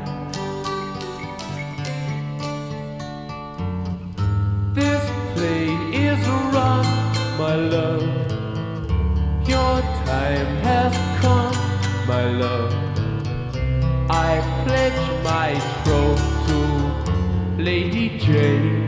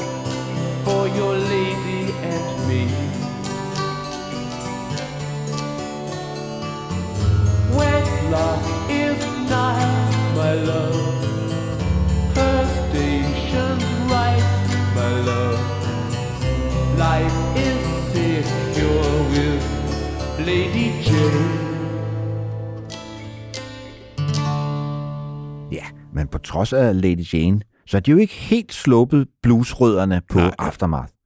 Det har de ikke heldigvis. Der er også ja. et par numre, der sparker røv. Og vi skal have en endnu deep cut, Don't You Bother Me, og det er igen, altså, nu skal hun bare skride, altså, nu vil han bare have fred, ikke? Ja, der er også nogen, der siger, at det er sådan også en, en, en sang om deres fans, altså det er en anti, anti-fansang, ja. på dem, fordi de, de, bliver, de er jaget vildt på det her ja. tidspunkt, Rolling Stones. De kan simpelthen ikke være i fred nogen steder. Ja. Og at man også, når man ser sådan nogle klip fra dengang, de var jo fuldstændig ublu, de der fans. De kaster sig over dem og prøver Ja, at rive prøver, deres tøj i stykker ja, og har deres hår. og prøver Og, at klippe Ja, deres ja. hår af. Altså, sådan en uh, gal teenage-pige, der vifter en saks foran Ja. øjnene på en, det kan godt være, at man får lidt stress, ikke? Uh, just saying. ja, men, Men her spiller han en vidunderlig slaggitar. Det gør øh, han, det er så også en sang, der rødder i blusen. Og så hører man jo, at det er Jan Stewart, vi var inde på før ham, der Ja. oprindeligt var med i Stones, men så ligesom røg ud, fordi han ikke så cool nok, og ligesom blev road manager, og så fik lov at spille med på nogle af sangene. Hvad hedder det? Det Han, han det. ville jo kun spille med på sange, der var bluesbaseret. Han var pu- poetaner. Han skulle ikke nyde noget af det der fancy shit. Hvis ikke der, hvis der var mere end tre akkorder, så kunne de spare, spørge andet sted. Så det gjorde de også. Hvad hedder det? Men øh, det er ham, der spiller det her honky-tonk piano, ja. Ja. vi hører her. Og det er måske også godt lige en sjov anekdote, at da de tu- turnerer, så tager han ligesom hævn på den måde. Det er jo ham, der planlægger de her turnerer, da han er road manager, hvor de skal bo og så videre. Og han er jo fuldstændig golffanatiker. Ah. Så de bor altid i nærheden. Der skal altid være en golfbane lige i nærheden. Så de bor meget tit uden for byen, fordi der ligger golfbaner der jo som regel. Ikke? Ja, hvor god. Ja. Ja. Det har de. Så kan de sgu lære ja. det, kan de, de svin. Fedt. Godt, lad os høre Don't You Bother Me fra Aftermath.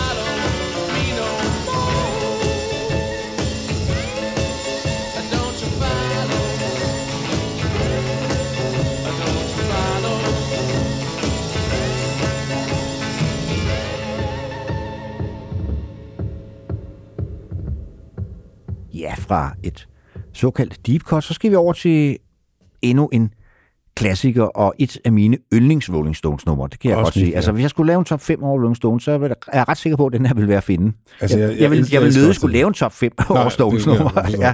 Men det er helt klart, øh, den er helt klart deroppe af, og det er også en sang, som, som holder 100.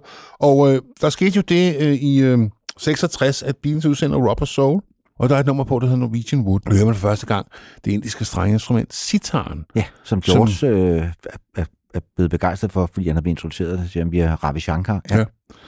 Og øh, det kan tage, den kigger Brian Jones på og tænker, Det kan jeg da også det kan jeg også. Ja. Og det kan han.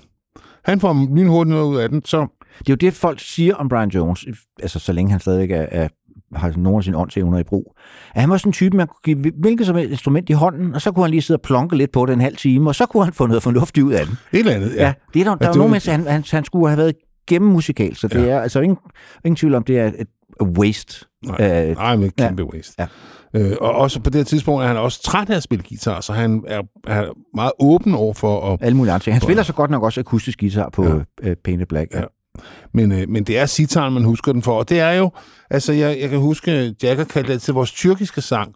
Og den er jo inspireret af, af mellemøstlig tonalitet. Og det, der, det lå jo i tiden, man var begyndt at blive optaget både af Mellemøsten og Fjernøsten øh, på en måde, som, som var med til at udvide den måde, man opfattede verden på og så videre. Ja. Det var meget populært at tage både til Marokko og til Nepal, Nepal og øh, Afghanistan. ja. Skulle have troet det, men Ja. det var jo en meget populær turiststed Ja. for hippierne dengang. Ikke? Det var så også et lidt andet land, end det er i dag. Det skal jeg nok love for. Der har været på krig siden. Det var før russerne og amerikanerne ligesom havde ja, Ja. sat deres præg på det. Og Painted Black-nummeret er også et nummer, der er med til at introducere øh, noget, som bliver meget synonym med, med Rolling Stones. Sådan Den der sådan lidt diabolske side. Ja. Altså de mørke kræfter, det er jo noget, de flørter meget med på det her tidspunkt. Øh, efter sine så Anissa Pallenberg, som jo først er kærestet med Brian Jones, og så scorer øh, Keith Richards ind. Det har nok heller ikke været skide godt for Og mens bandet. Brian Jones lå på hospitalet, for det ikke skulle være løgn. Hvad siger du? Mens han lå på hospitalet. Hvad hedder det? Så jeg har nok heller ikke været skide godt for banddynamikken, kan man sige. Ej, men Men det- hun var jo meget optaget af sådan noget... Øh, Sort magi. Sort magi, ja. Ja. Så det har nok også sat sig ind, fordi det er jo sådan en, ja, handler den om død, eller handler den om dårligt trip, jeg synes, eller det hvad? handler om nogen, der er død, har jeg altid opfattet det Ja. som. Altså, øh, hun er, altså, jeg opfatter det som en smertesang, altså en, en, hvad skal man sige, en eller anden mine, en rune over en, der er død, men det kan være, at jeg tager fejl. Det er en ja. sang, der er åben for fortolkning, kan man godt, øh, kan man ligesom forstå. Vi er i maj 66, øh, og øh, Og fedt nummer, der er, hvor vi, har vi nævnt Andrew Luke Oldham før, men her, der, det er altså en fed produktion, han får. Ja. stablet på benene her.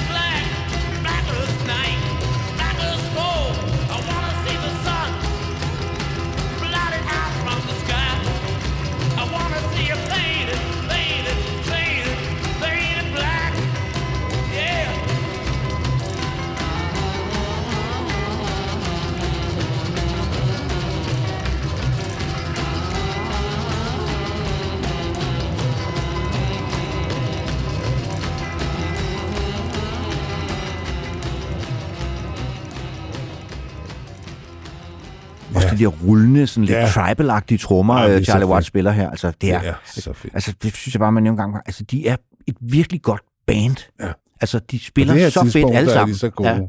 Og igen, som jeg har sagt en gang før, altså Bill Wyman, han er sgu lidt nogen, der er kendt. Men øh, så øh, på det her tidspunkt, før Anissa Pallenberg, der har Keith en kæreste, der hedder Linda Keith, hedder hun faktisk, Ja. som han er rigtig glad for. Hende skriver han en sang om og til, der hedder Ruby Tuesday, som er en af de smukkeste ballader i kataloget. Jagger siger, selvom man ikke har haft noget med sangen at gøre, så elsker han at synge. Det er, ikke. det er jo det er Keiths hvis sine første solokomposition. Ja. Ja. Det er her, hvor de begynder... De laver stadig ting sammen. Men nu Det er kommer ikke- de det- også med sange hver for sig, ja. Og øh, jamen, den er øh, meget smuk. Og en af de ting, som gjorde, at den også lød anderledes dengang, det var jo, at der var blokfløjte på. Det var Ja. heller ikke sådan... et- Det var ikke det var sådan... sådan bluesagtigt instrument. Der er ikke så mange Howlin' Wolf-plader, der er... Der er blokfløjte der er på, nej. Øh, og det var selvfølgelig Brian igen. Han spiller også klaver og synger kor, men det er den der blokfløjte. Øh, og så begynder vi også her at høre en pianist, vi skal komme til at høre meget til senere i sagaen, Nicky Hopkins, øh, begynder at spille med på Stones' plader. Øh. Så nu begynder, kan man sige, anden fase Stones at træde karakter.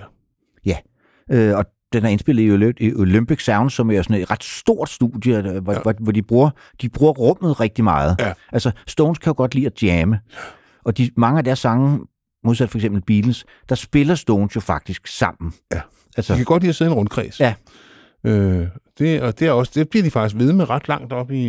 i jeg tror jeg stadig faktisk også, de har gjort på deres nye blade. Altså, jeg tror stadig det er meget Stones måden at arbejde på, Ja. ja. det er at sidde og jamme sig frem i studiet. Åh, oh, der er noget, vi kan bruge der, og der, uh. der er noget, vi kan bruge der, og så videre. Ja. Øh, genialt.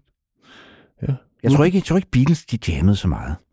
Det her, det var det, der hed en dobbelt A-side. Det var noget, man havde dengang, hvor at øh, begge øh, sider blev vægtet lige højt på en single. Øh, så vi skal også høre den anden A-side lige om lidt. Men øh, de nåede i hvert fald begge to øh, førstepladsen i henholdsvis England og USA. Nej, det passer ikke kun i USA. England må de nøjes med en tredje og to ret forskellige numre. Ja. Ja. Altså, det er sådan, at hvis man ikke kan bestemme sig, hvad for en, der skal være i business, så laver man bare en dobbelt A-side. Ja, Ja. lige præcis. She would never say where she came from. Yesterday don't matter if it's gone. While the sun is bright, or in the darkest night, no one knows. She comes and goes.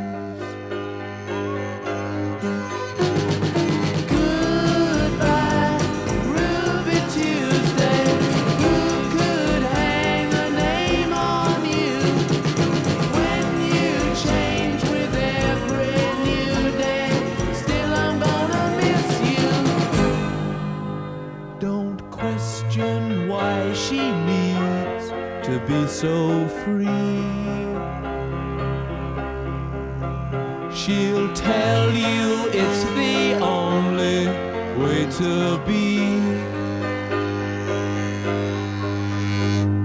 She just can't be chained to a life where nothing's gained and nothing's lost at such a cost.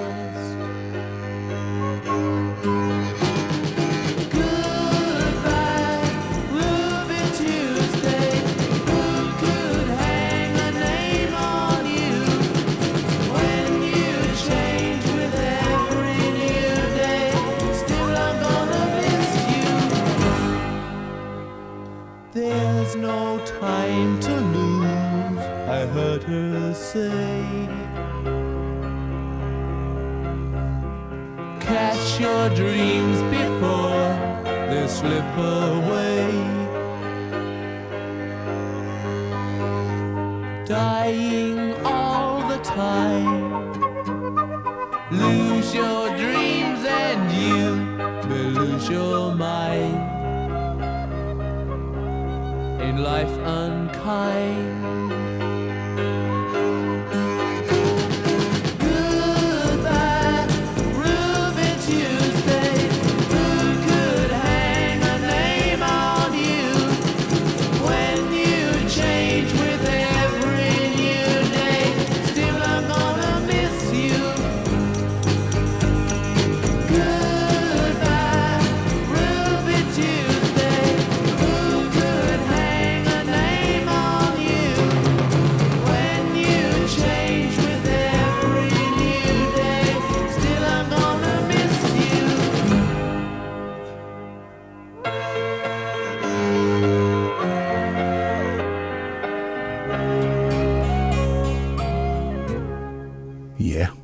Den anden side af denne her famøse A-A-side single, det var en sang, der hed Let's Spend the Night Together. Det lyder jo meget uskyldigt i vores ører. Men det var det altså ikke i Nej, 1967. den var jo blevet udsat for censur. Der var mange radiostationer, der ikke ville spille den, ja. og da de skal spille på et Sullivan, der vil han have dem til at synge Let's Spend Some Time Together. Ja. Fordi hvad andet kan man lave om natten, Ja. altså, end at fortælle eventyr for hinanden? Jamen, sådan, sådan, det forstår det heller ikke. Nej. Og der er så en historie, øh, hvor at øh, Andrew Luke Oldham, der, der, der står et betjent, der er nogle betjente, der hænger øh, i, døråbnen. Jeg synes, det er lidt spændende med den der Stone Session. Så Andrew Luke Oldham inviterer dem ind, og han er opsat efter at finde en eller sådan et rytmeinstrument, og han ved, at han knipser, og det skal lyde sådan her. Og så siger en af betjentene, jamen hvad nu, hvis man slår vores knibler sammen? Og det gør de Og det så. gør de så. Ja. Så det er nok en af de få øh, plader, hvor rytme, en del af rytmesporet er to politiknibler, der slår mod hinanden. Det er så vist ikke politibetjenten selv, der spiller Nej, på de der det- knibler. De, det låner tvivler jeg dem bare. De låner dem bare. Øh, og jeg ved, det var så også før the whole thing went up uh, with a ja. bang. The shit house went up in flames, Ja. ja. som for at citere Jim Morrison. Ja, hvad hedder det? præcis. Vi er i januar 67, og det er lige før, at Stones bliver, øh, hvad hedder det, samfundets fjender nummer et. Ja, og det er øvrigt et nummer, hvor øh, Bill Wyman slet ikke medvirker på Spend the Night Together. Okay. Det er faktisk Keith, der spiller bassen her. Og det gør han en del hen ad Ja, vejen. Det gør han nemlig. Ja. Hvis Der er sådan noget, hvor du ved... Bill Wyman var meget om sig, så kan han have sikkert haft travlt med noget andet. det har han jo studiet. sikkert, ja. ja. Sit arkiv. Og, ja, og så er der også, hvad hedder det, en anden vigtig figur, som kommer ind i sagaen nu her, det er teknikeren Glenn Johns, ja. som man ikke må underkende hans betydning for Stones de Nej. kommende år. Især i den periode, der følger efter her, så The Mick Taylor Years, som Ja. ja. der er han øh, en, en helt central spiller. Central spiller, det er helt sikkert. Men øh, ja, her er han også inde over, og Let's Spend the Night Together, som Bowie også laver en cover af øh, på Aladdin scenepladen. Men jeg, jeg, jeg har aldrig været særlig vild med Bowies version, Claus, hvis jeg godt må sige det. Jeg synes, jeg kunne ikke lide den dengang. Med årene er jeg blevet gladere for den, men hvis det skal være foretrækker Stones. Jeg elsker Latin Sane så højt, så at Du tager Let's Spend jeg tager lidt med. spændende. Men øh, nej, det er også ligesom hans uh, Cross the Universe. Han skulle have lavet Beatles og Stones være. Ja. Det skulle han.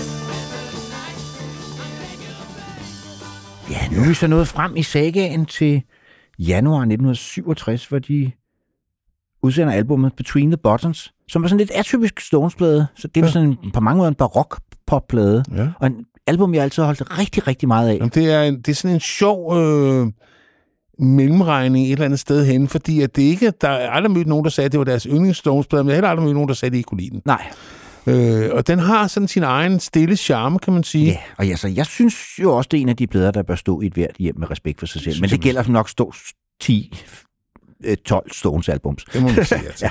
Og øh, der er en sjov sang der på den sidste sang på side 2, Something Happened to Me Yesterday, hvor Keith han tegner sin første leadvokal, og hvad er det, der skete med ham yesterday? Det var et eller andet Ja, finde noget, han måske tog, eller der skete ja. i hvert fald et eller andet.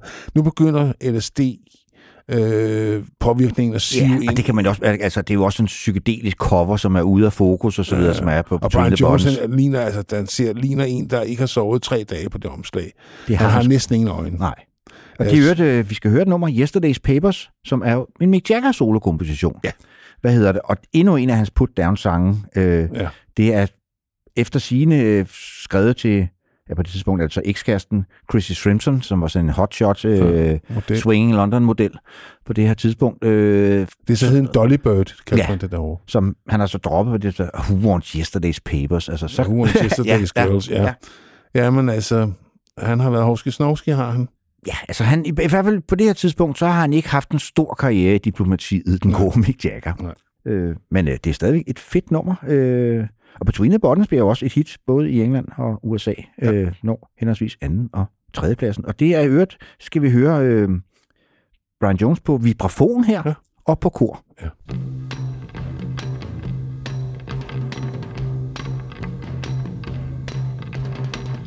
Wants yesterday's papers? Who wants yesterday's girl? Who wants yesterday's papers? Nobody in the world.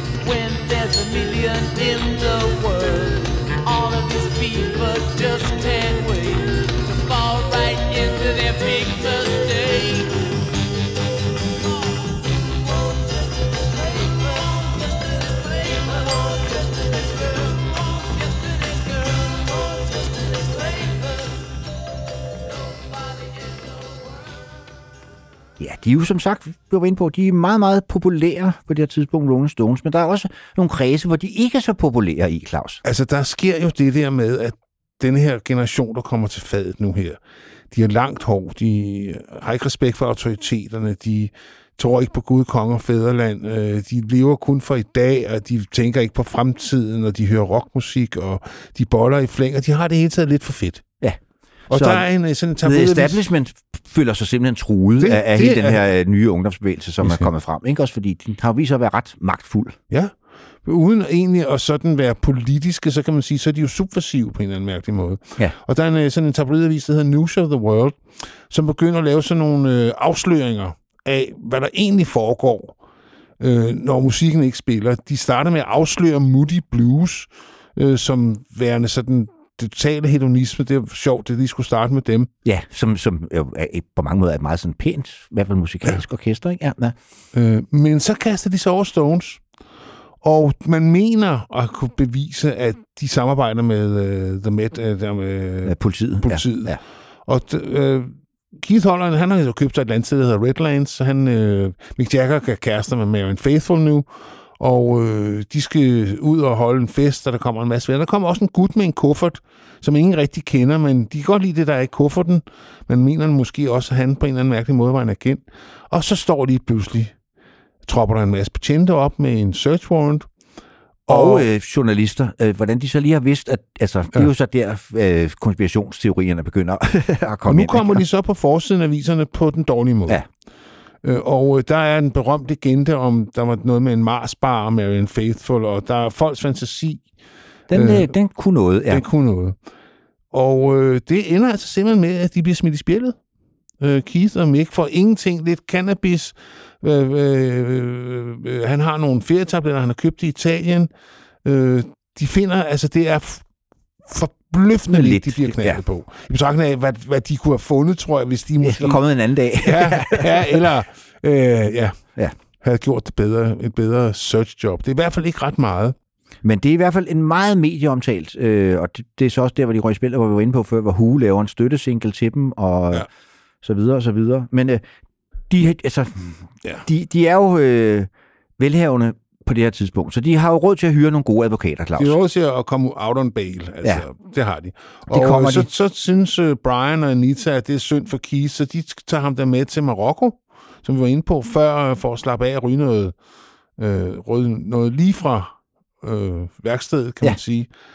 Og der bliver han syg nede Brian Jones, som jeg nævnte før, og kommer kommer på hospitalet. Og, da han og kommer så ud, knaller så... Keith Richards så kæresten, ikke? Fordi Anita. det er jo, sådan er det. Sådan er det.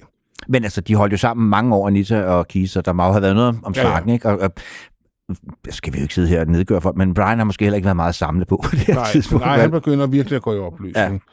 Ja. Øh, og han bliver selv bustet. Øh, efter de kommer hjem fra Marokko, ja. Ja. 10. maj bliver han bustet første gang.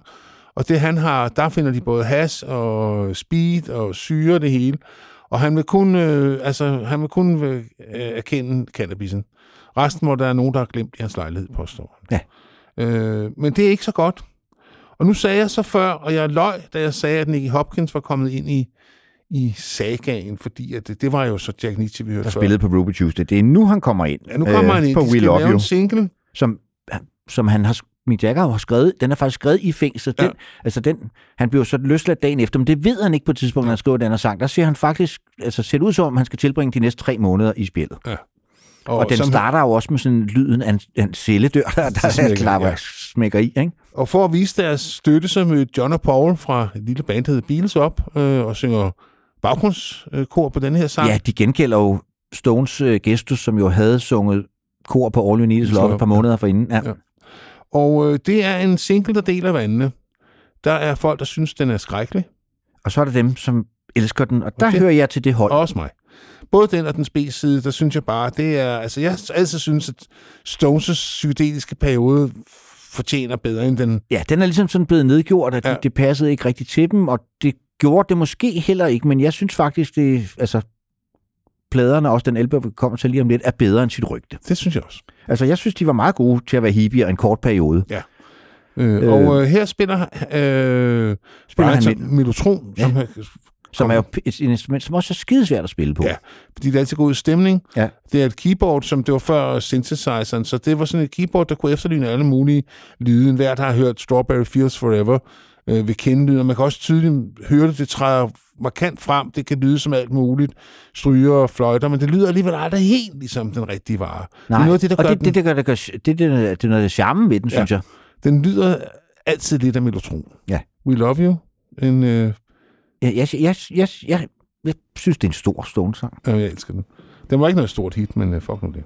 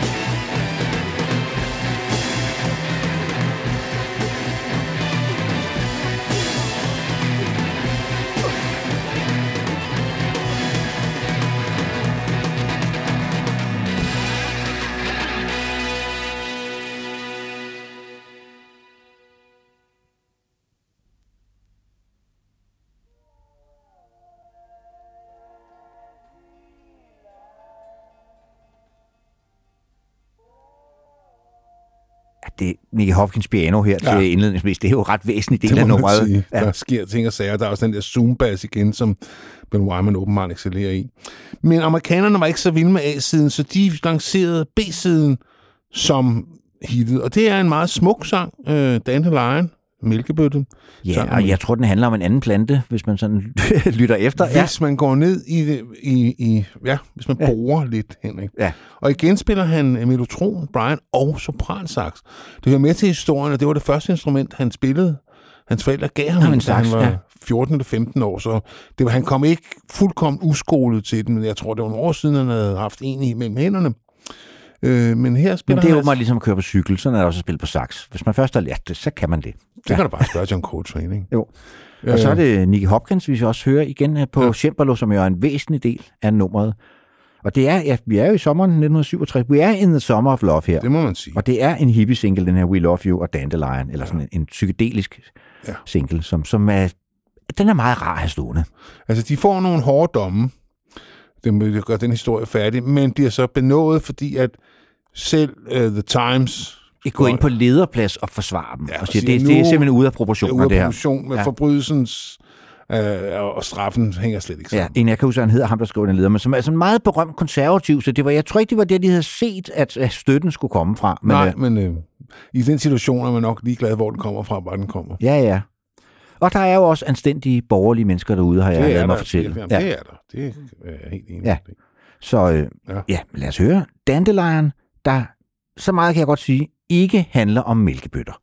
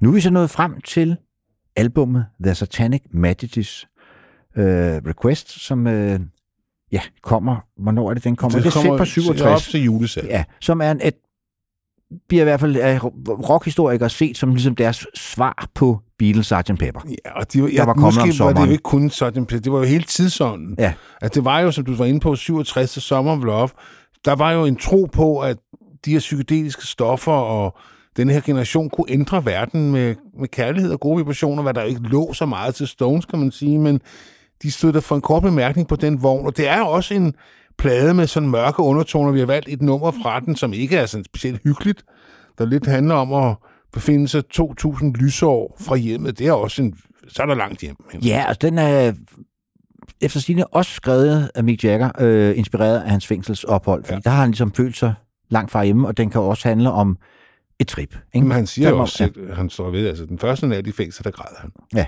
Altså, det, det, det, kunne han ikke, det, det kunne han ikke lige overskue. Nej, altså, og det er måske ikke noget helt støbt album af Satanic Nej. men, men den og der har... er nogle virkelig slemme ting derpå, men Ja. ja. der er også nogle rigtig fede. Man kunne, der vil være kommet en god mini-LP ud af det. Ja, det vil der.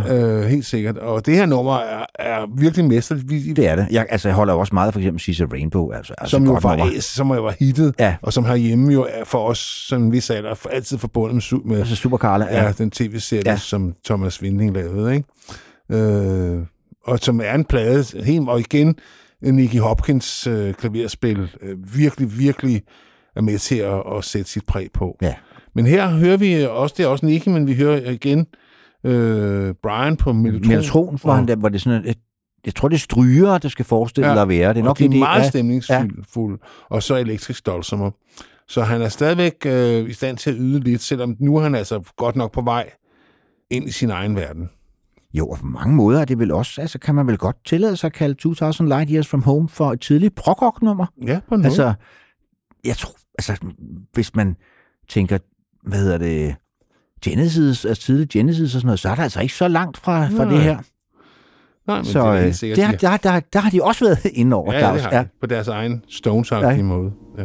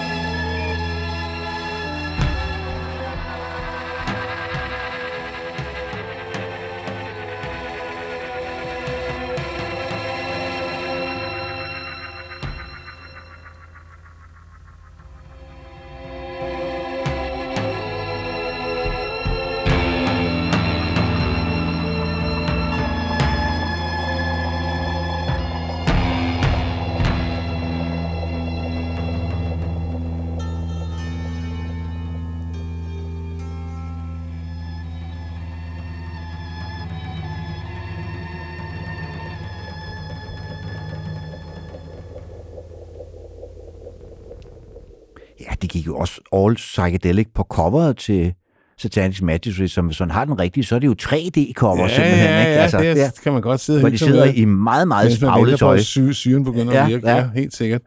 Øh, Det er rigtigt. Øh, Jamen, det er en øh, De gik all in i en meget kort periode, ikke? all Ja. Og øh, Og du har valgt endnu et nummer fra pladen, øh, også sådan det, vi kan kalde et deep cut. Citadel, ja. det har jeg altid bare synes var super fedt. Og det er ikke fordi, at, at uh, Brian han spiller godt nok både melotron og saxofon, men de ligger efter- meget la- lavt i. Lavt i Ja, efter sine så den der saxofon, som er på øh, det nummer her, er faktisk også, det er også ham, der spiller, men saxofonen er faktisk spillet også på mellotron. Det er Ah. derfor, den syd, lyder sådan lidt... lidt, Ud, out of this world. Ja. ja. Og i, i samme periode, der spiller han jo også uh, saxofon på et Beatles-nummer. You Know My Name, uh, Look Up The Number, som så først kommer senere, som bliver B-side på Little B-singlen, som Ja. ja. er sådan nok den mest fjollede Beatles sang overhovedet, men jeg var meget vild med det. Jeg havde den single som Ja. barn, og jeg, altså, det er måske også en lidt børneagtig sang. Jeg elskede det Jamen, den var også så mærkelig. Ja. ja. Jamen, den er også, altså, jeg kan også godt lide den. Ja. Øh, men der er han altså også med, med der har han åbenbart taget sopransaksen under armen. Den er jo indspillet i det er 67, men kommer så først ud, ja, i 69 måske. Ja. Men uh, Citadel kommer ud allerede i december 1967, og det er jo en sang, som sådan, det er en hyldest til storbyen på en eller anden Ja. måde. Ikke? Øh, Og der bliver også nævnt en Candy på et tidspunkt. Der er mange, der siger, at det er Candy Darling, som jo var en del af, ah, af Warhol-slænget. Ja, måske, ja. hvor de jo havde været op på, på besøg Stones og så videre, så han vidste jo godt, hvem hun var i hvert fald. Og så hvis man, øh, hvis man hører, hvad hedder det, Roxy Music, Street Life, så er det ret tydeligt, at de har blanke guitarriffet fra den her. Prøv, prøv at lægge mærke til det, Claus, næste gang. Det er fedt, øh, ingen grund til, at jeg kan lide sangen, det er riffet. Og det er det, det planker med Roxy Music fra på Street, og man kan, altså, hvis man kan selv godt skal stille for de bedste, ikke? Ja, sådan er det. Og Brian Ferry har indrømmet det helt ubludt. Ja, jamen, det er det, de har det fra. Fedt.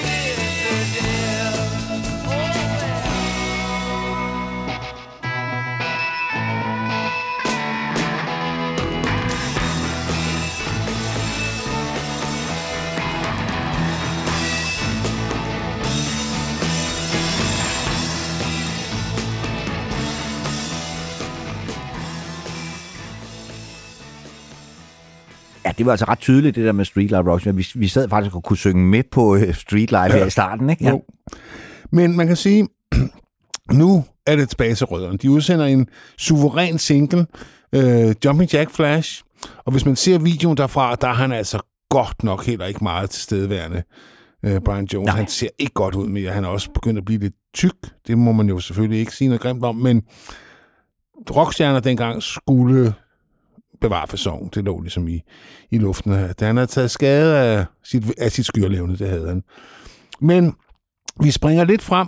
Jumping Jack Flash skal vi nok spille ved en anden god lejlighed, fordi det er også en fantastisk sang. Men et sted, hvor han virkelig yder en indsats, Brian, det er på nummeret Street Fighting Man, som kommer i maj 68. Det er ret interessant, altså mens Paris nærmest står i flammer. Ja, og det er jo inspireret af de der. Der har også været nogle riots i England ja. øh, og også i USA på det tidspunkt. Og det, det han, er, han er også sådan lidt, fordi det, oprøret er ikke så, så voldsomt i London, som det er i mange af de andre store byer på det her tidspunkt. Øh, også Detroit har vi også nævnt i andre sammenhæng og så videre. Ikke?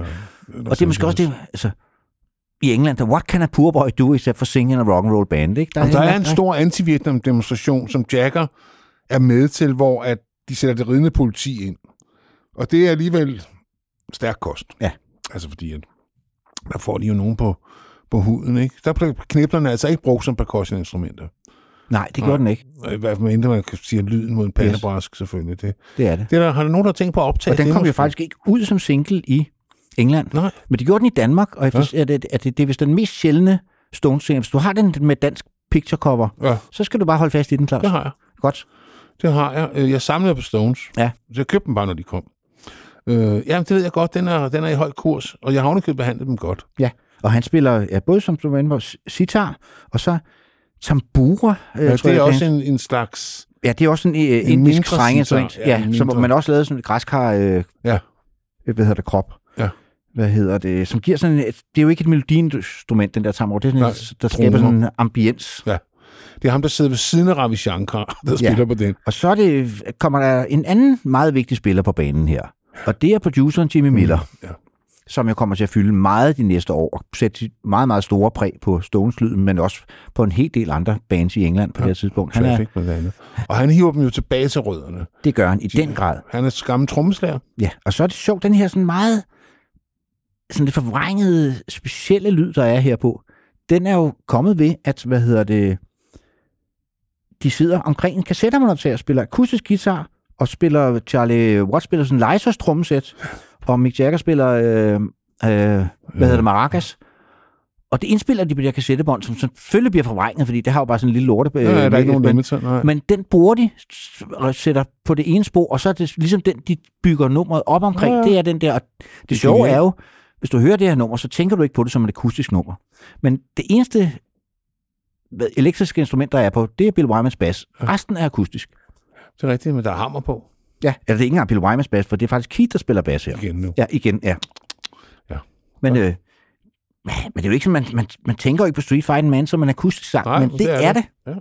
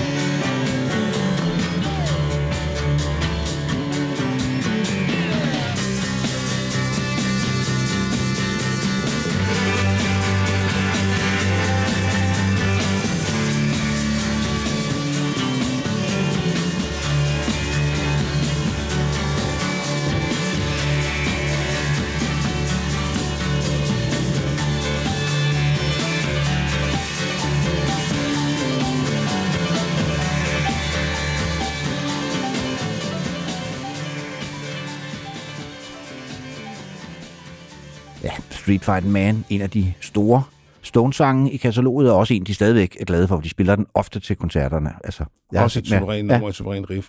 Og det kommer på en plade, der hedder Beggars Banquet, som bliver udsendt i december 68. Og nu tænker Jagger, de har jo ikke været koncertaktive et stykke tid, og øh, der skal ligesom på en eller anden måde sådan skabes opmærksomhed omkring dem, så han laver, forestiller sig noget, han kalder The Rock and Roll Circus, hvor han inviterer nogle forskellige kollegaer Ja. til at komme og spille.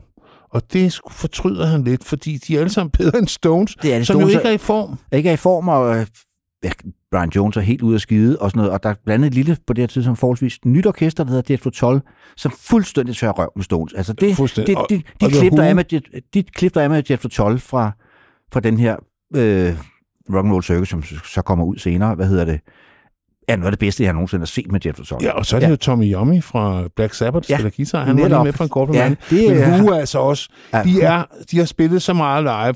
Der er, øh, de spiller den der Quick One While He's Away, deres mini-opera, og de der vokalharmonier, de synger jo tre og fire stemme, de Ja. ja. sidder jo fuldstændig i skabet. De er top-tunede. Ja.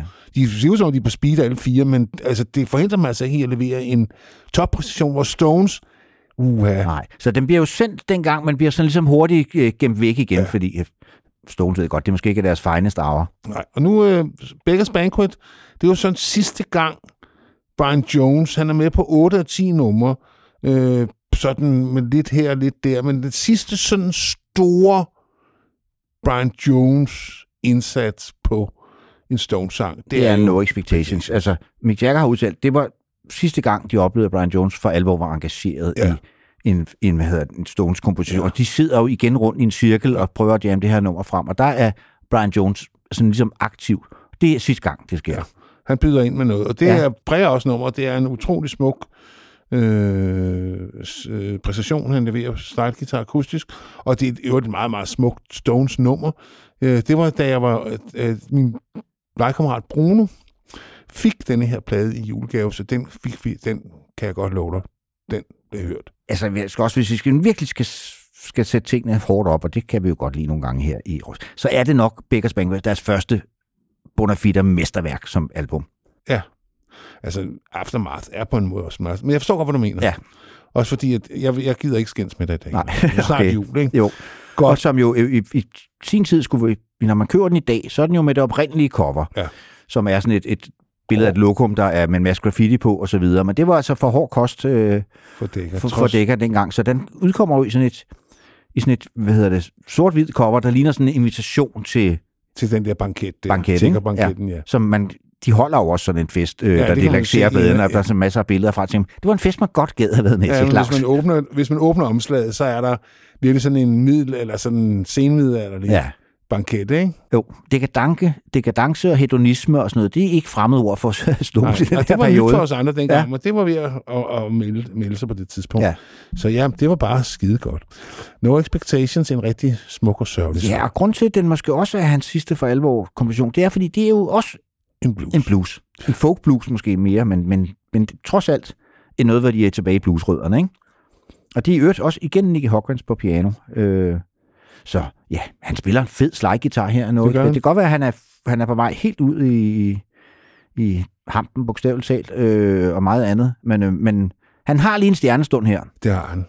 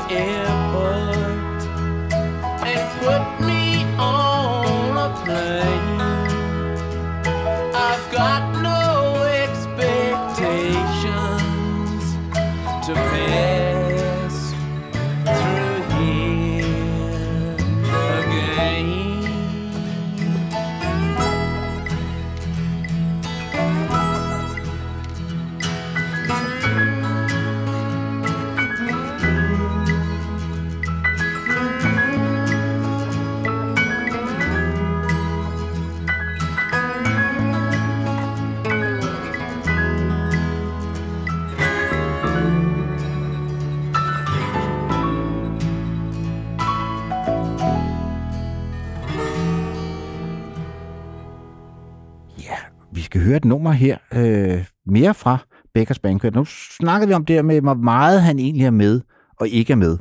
Ja. Fordi er det ham, der spiller mundharpe her? Det er der så nogen, der hævder, men der er også nogle skoler, der hævder, at det er Mick Jagger, der spiller mundharpen. Okay. Hvad hedder det? Især de der, jeg kan huske, hvad fanden de hedder, de der to franskmænd, som har lavet sådan en ret fed serie, der hedder All the Songs. Sådan nogle ret tykke bøger, Ja, ja, om at de har både Lennon Beatles og Stones og Dylan, hvor de gennemgår hver sang, altså meget ja. nidkært. Ja. Og de øh, advokerer for, at det er Mick, der spiller øh, hvad hedder mundharpe her, fordi de synes, det kan høre det ham. Og det gik jeg så ind og lyttede efter, da jeg læste det der. Ja. Ja, tænkte, ja det, det, jeg skulle egentlig give dem ret. Det, altså, han har jo en ret karakteristisk måde at spille Ja, mundharpe de, ja, på. de, spiller, øh, de har hver deres stil. ja. Jamen altså, skal vi så ikke bare sige, det der vi står åbent, og lade lytterne afgøre det, om de tror, det er den ene eller den anden? Fordi hvis ikke det er Brian Jones, så er han slet ikke med på det her nummer. Nej. Og det er jo en pastiche. Det jo er en pastigebog på, på på, på country, ikke? Jo. Og det man er par stykker af. Men, men de slipper ret godt afsted med det, for jeg synes, det er et super fedt nummer om sådan en fyr, som skal giftes med en, som øh, ikke bliver beskrevet særlig pæne vendinger. Hun er lidt kraftig, og hvad man nu siger nu om Ja, det. ja, men, så, øh, men, men han, han, ved, han prøver at gå til doktoren og, og sin mor, og fordi de ikke kan redde ham ud af det der fucking ægte. Skal de ikke, men heldigvis, så får han et brev, Ja. hvad hedder det, ind ad døren, hvor hun så fortæller ham, at hun er stukket af med hans fætter. Så puha, så kan han ånde lidt op. Mere er der ikke i den historie, men den er Nej, ret sjov, og den er også sjov, fordi Mick Jagger synger på den sådan affekterede måde. Ja, men han prøver at være sydstats. Fald, ja, jeg prøver at synge sydstats Ja. Han er altid god til at efterligne. Øh, han har sådan en øh, evne til at mime, må man sige. Ja. Ja. Godt så. Oh, help me, please, doctor. I'm damaged. There's a pain where there once was a heart. It's sleeping, it's fading. Can't you please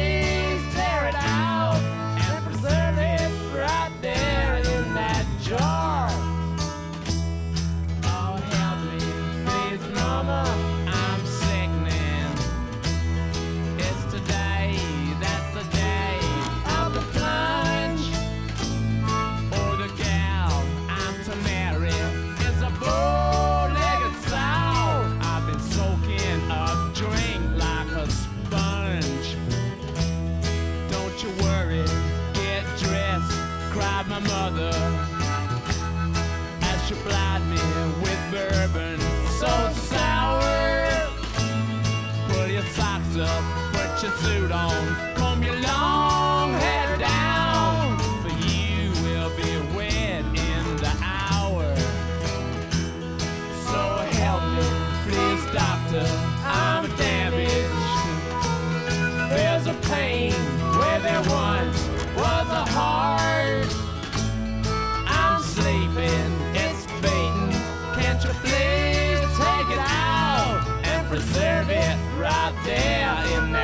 that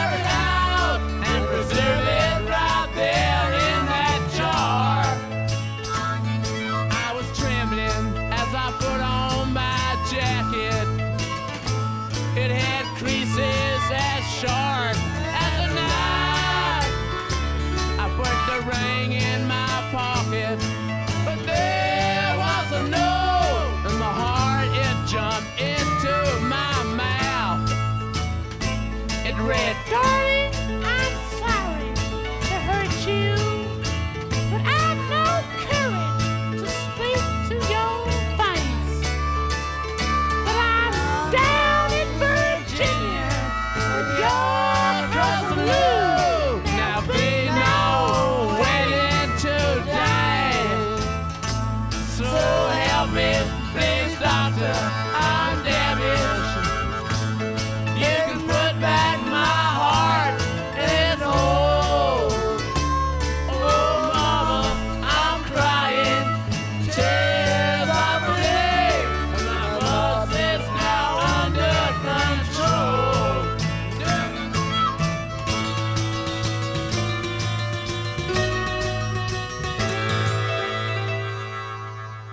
Ja. Ja. ja han har virkelig Vi kørt har jo flere gange været inde på Brian Jones nedtur her.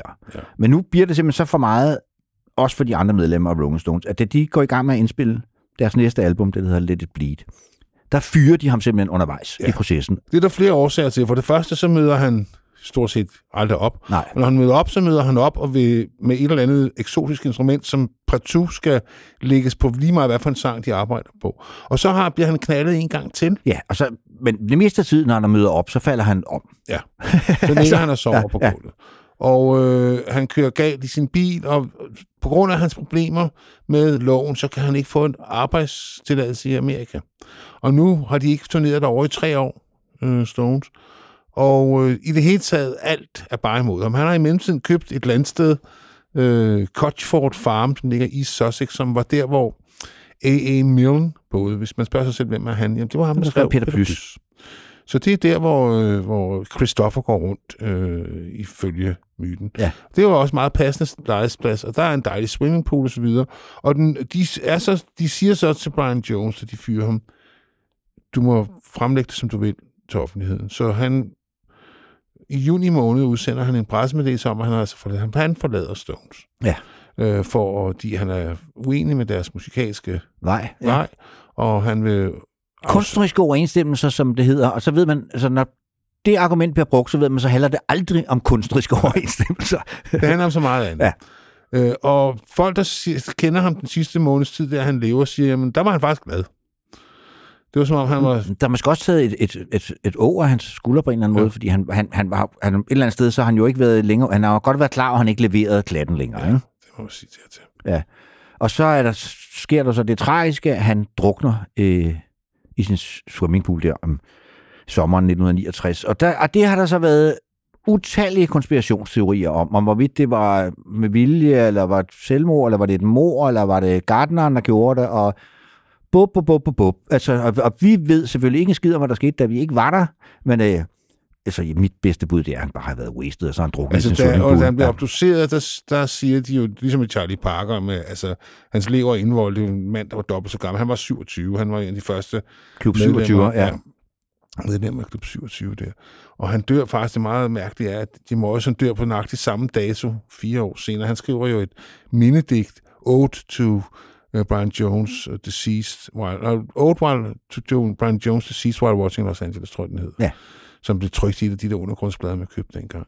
Og han dør nøjagtigt fire år, 3. juli 1971, fire år Ja. senere. Og det er så her, at den nye guitarist kommer ind i Stones, ikke? Ja. Mick Taylor, som jo også er med på, hvad hedder det, Brian Jones er jo med på to numre på Let It Bleed. Han spiller percussion på Midnight Rambler, og så spiller han, øh, det er sådan lidt mærkeligt strenginstrument, autoharpe på Ja. ja. You Got The Silver, Og som man kan faktisk ikke rigtig høre den. Nej, men efter sine så skulle den være der et eller andet sted, og man kan måske også, man hører rigtig godt efter. Det er øvrigt også, skal høre, en, en Keith solokomposition, You ja, Got The og Silver. sunget af Keith. Ja. Så, Og, og det gør han rigtig godt. Og det var egentlig, der findes en version derude. Jeg har så ikke hørt den, men det i den bog, jeg nævnte før, All the Songs. Der findes en version, hvor Mick synger. og hvor man hvor- kan men, høre... ja, men på et eller andet tidspunkt, så kommer han til at fuck op, Glenn Johns-teknikeren, øh, hans, hans vokalspor. Og så er han der ikke det der, så siger de, kan du ikke lige prøve at synge det? Og det synes de skulle, han slipper meget godt afsted Ja, med. det, er det gør han gribende. også. Ja, meget gribende. Og den der Det er, autoharp, det er jo en sang til Anita Pallenberg. og den der autoharpe, den kom jo til ære og værdighed igen, øh, fordi det var jo faktisk P.J. Harveys hovedinstrument på øh, Let England Shake-pladen, Ja. og også på turnéen. Øh, hvis Ja, du ja. så hende på turnéen, der står hun jo også og spiller på sådan en, det er sådan en, sådan en streng instrument, man ligesom har Ja, du holder- trykker, du trykker tryk. ligesom akkorden på Ja. nogle knapper. Ja. Øh, det er, den har ikke nogen særlig... Øh, altså, det er ikke et instrument, der er særlig dynamisk i sådan, sine frekvenser, men den har en meget karakteristisk lyd. Det er ikke, det er ikke et skønt, det er ikke et smukt instrument. Nej, jeg. men det er jo lidt sjovt, at P.J. Harvey tænker, nu skal, om det skal så være mit hovedinstrument. PJ, hun er fantastisk. Ja. Men før vi slutter, så skal vi jo lige minde om, at øh, rockhistorier er jo brugerbetalt. Og hvis du synes godt om det, vi laver, og jeg kan ikke se, hvorfor du ikke skulle det, så kan du gå ind på heartbeat.dk, der er sådan en rød knap, der står støt på. Den kan du trykke på. Så kan du opgive et beløb, som du gerne vil støtte med, og det bliver kun hævet, hver gang vi lægger en ny udsendelse op. Det vil sige, de over 230 andre, der ligger derude, de er stadigvæk gratis til fri yes, eller hvis der er nogen af dem, du har lyst til at høre flere gange, eller så, videre, så kan du også gøre det. Du betaler ikke flere gange Nej. for det. Du betaler kun i det øjeblik, der bliver lagt en ny op. Så det er til at overskue, og man kan starte med et beløb, man kan overskue 550.000, eller hvad man nu synes, man kan undvære på kontoen. Ja. Hvad hedder det? Så er det Ja. sagt. Og med den uh, svaner, så bliver man jo også medlem af vores, hvis man har lyst til det, medlem af vores lytteklub inde på Facebook, hvor der bliver lagt ting og sager op. Hvad hedder det? Også af de andre medlemmer. De, der, der, er nogen, der er ganske flittige derinde. Det synes jeg er meget underholdende. Ja. Øh, Jamen, den, er, den bliver mere og mere livligt, det sted der, synes jeg. ja øh, Så, øh, Og med den svater en mente, så er det måske meget passende at slutte af med You Got The Silver. At Fordi det er jer, der har det. I må gerne lade noget af det flyde den her vej, venner. og det er øh, fra Let It Be, der kom i december 1969, men det skal høre, er indspillet allerede i februar 1969, fordi i december 1969, der var Brian gone. Og var også blevet hyldet ved sådan en hyldskoncert i øh, Hyde Park, hvor, som blev sendt i dansk fjernsyn, Ja. faktisk. hvor hvad hedder det, En halv million mennesker mødte op. ja, og hvor Mick Taylor bliver Introduceret. som ny guitarist. Ikke? Det må også være en lidt mærkelig situation for ham. Ja, hvad var han, 21 eller Ja, sådan noget? altså stå der, og det hylder den gamle guitarist, og han er sådan, altså, det fandt man så ud af, som var det hangen, men jeg tror, nogen så ham lidt som skurken i starten. Ja, det var han bestemt havde intet med det at gøre. Nej. Men sådan er det. Fans er jo urimelige. Ja, og der er jo også, ja, der er jo også folk, der, som, som er så vilde med Brian Jones, at de i dag simpelthen ikke nærmest hører Stones, efter Brian Jones er gået ud. Ja, Den ja. skole hører jeg altså ikke til. Nej, nej. Altså, Firkantede. Det, vi var firkantede engang, Henrik. Nu er vi runde og rare. ja. Sådan er det. Og med de ord vil vi godt sige tak for jeres opmærksomhed. Vi høres ved, og det har været en fornøjelse at tråle gennem 60'erne med Brian Jones og The Rolling Stones.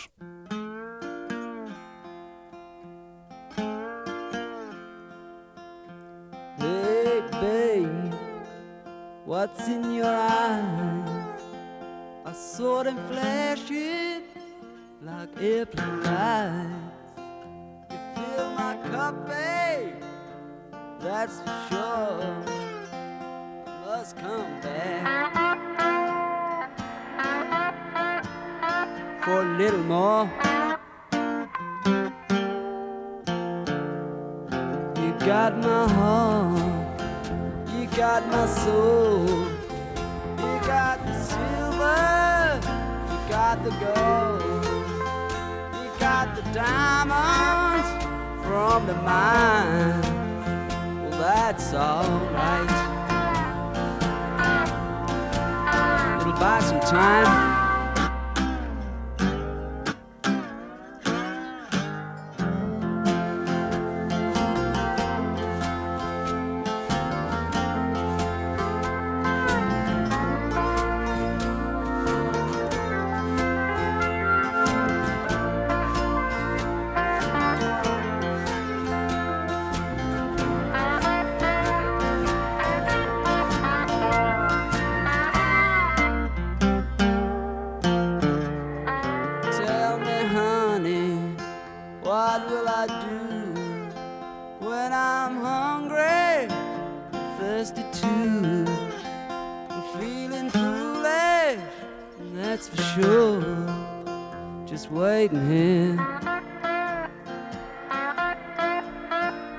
Kitchen door.